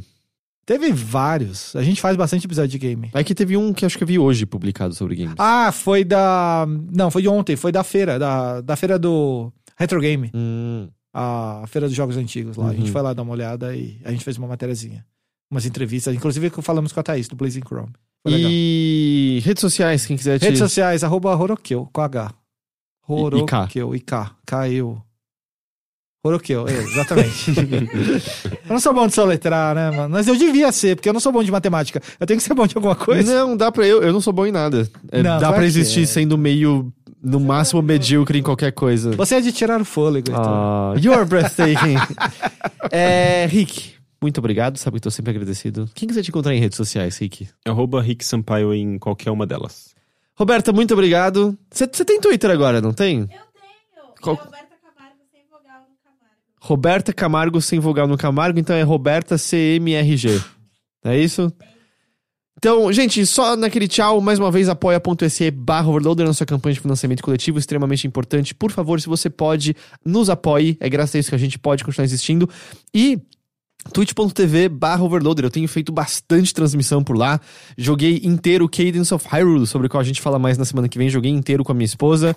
É, então acompanha lá, segue pra poder ser notificado quando uma live começa. E lembrando, se por um acaso você assina a Amazon Prime, porque você gosta de boas séries como Marvelous Miss Maisel ou, por exemplo, Good Omens, que é muito divertido, você tem direito a um sub da Twitch, que você pode dar pro Overloader, que não custa nada adicional pra você e ajuda muito, muito a gente. Pelo que eu entendo, se você tem Vivo Fibra, eu acho, Também? você tem acesso à Amazon Prime, Oh. que por sua vez te dá o sub do O Twitch sub. também. Mês Então- que vem eu vou dar pra vocês esse sub. Olha lá, faça como o Jeff. pode ficar trocando. Po- é, E aí eu tô fazendo mês pra cada. Faça como o Jeff, dê um sub pro, pro Overloader. Tá bom? Então, gente, é isso. A gente se vê de novo, então, na semana que vem, com mais um episódio do Mothership. Tchau, tchau. Tchau. Falou.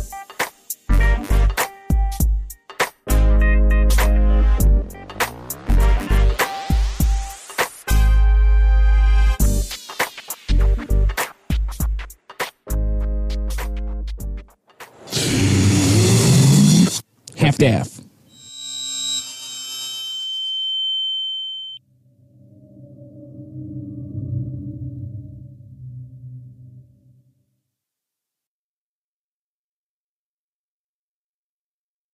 Acho que tem que chegar um pouco mais perto do microfone, Oi. não tem que? Não sei. Tem que. Sério? Tem que. Ok. Finge que o microfone é a minha boca. Ok, tô bem pertinho agora. Exato. Aí. Mais. Como mais? Vai parecer um rapper. É, pode, tipo, ver. ó, Falou, um, dois. É, agora, agora sim, agora eu tô ouvindo. Sabe aquele pré-beijo que você tá só sentindo o calor? Não, mas eu tô encostando o nariz nesse paninho já. Você tem nojo? Não. Ah, não, você devia ter, porque isso aqui fede pra caralho. Tem baba, de, sério? tem baba de todo mundo essa porra. É, isso aqui é pra, chama parababa. Ai, que nojo, eu não sabia. que É tinha horroroso. cheiro ruim. Não, cheira isso aqui, é horroroso.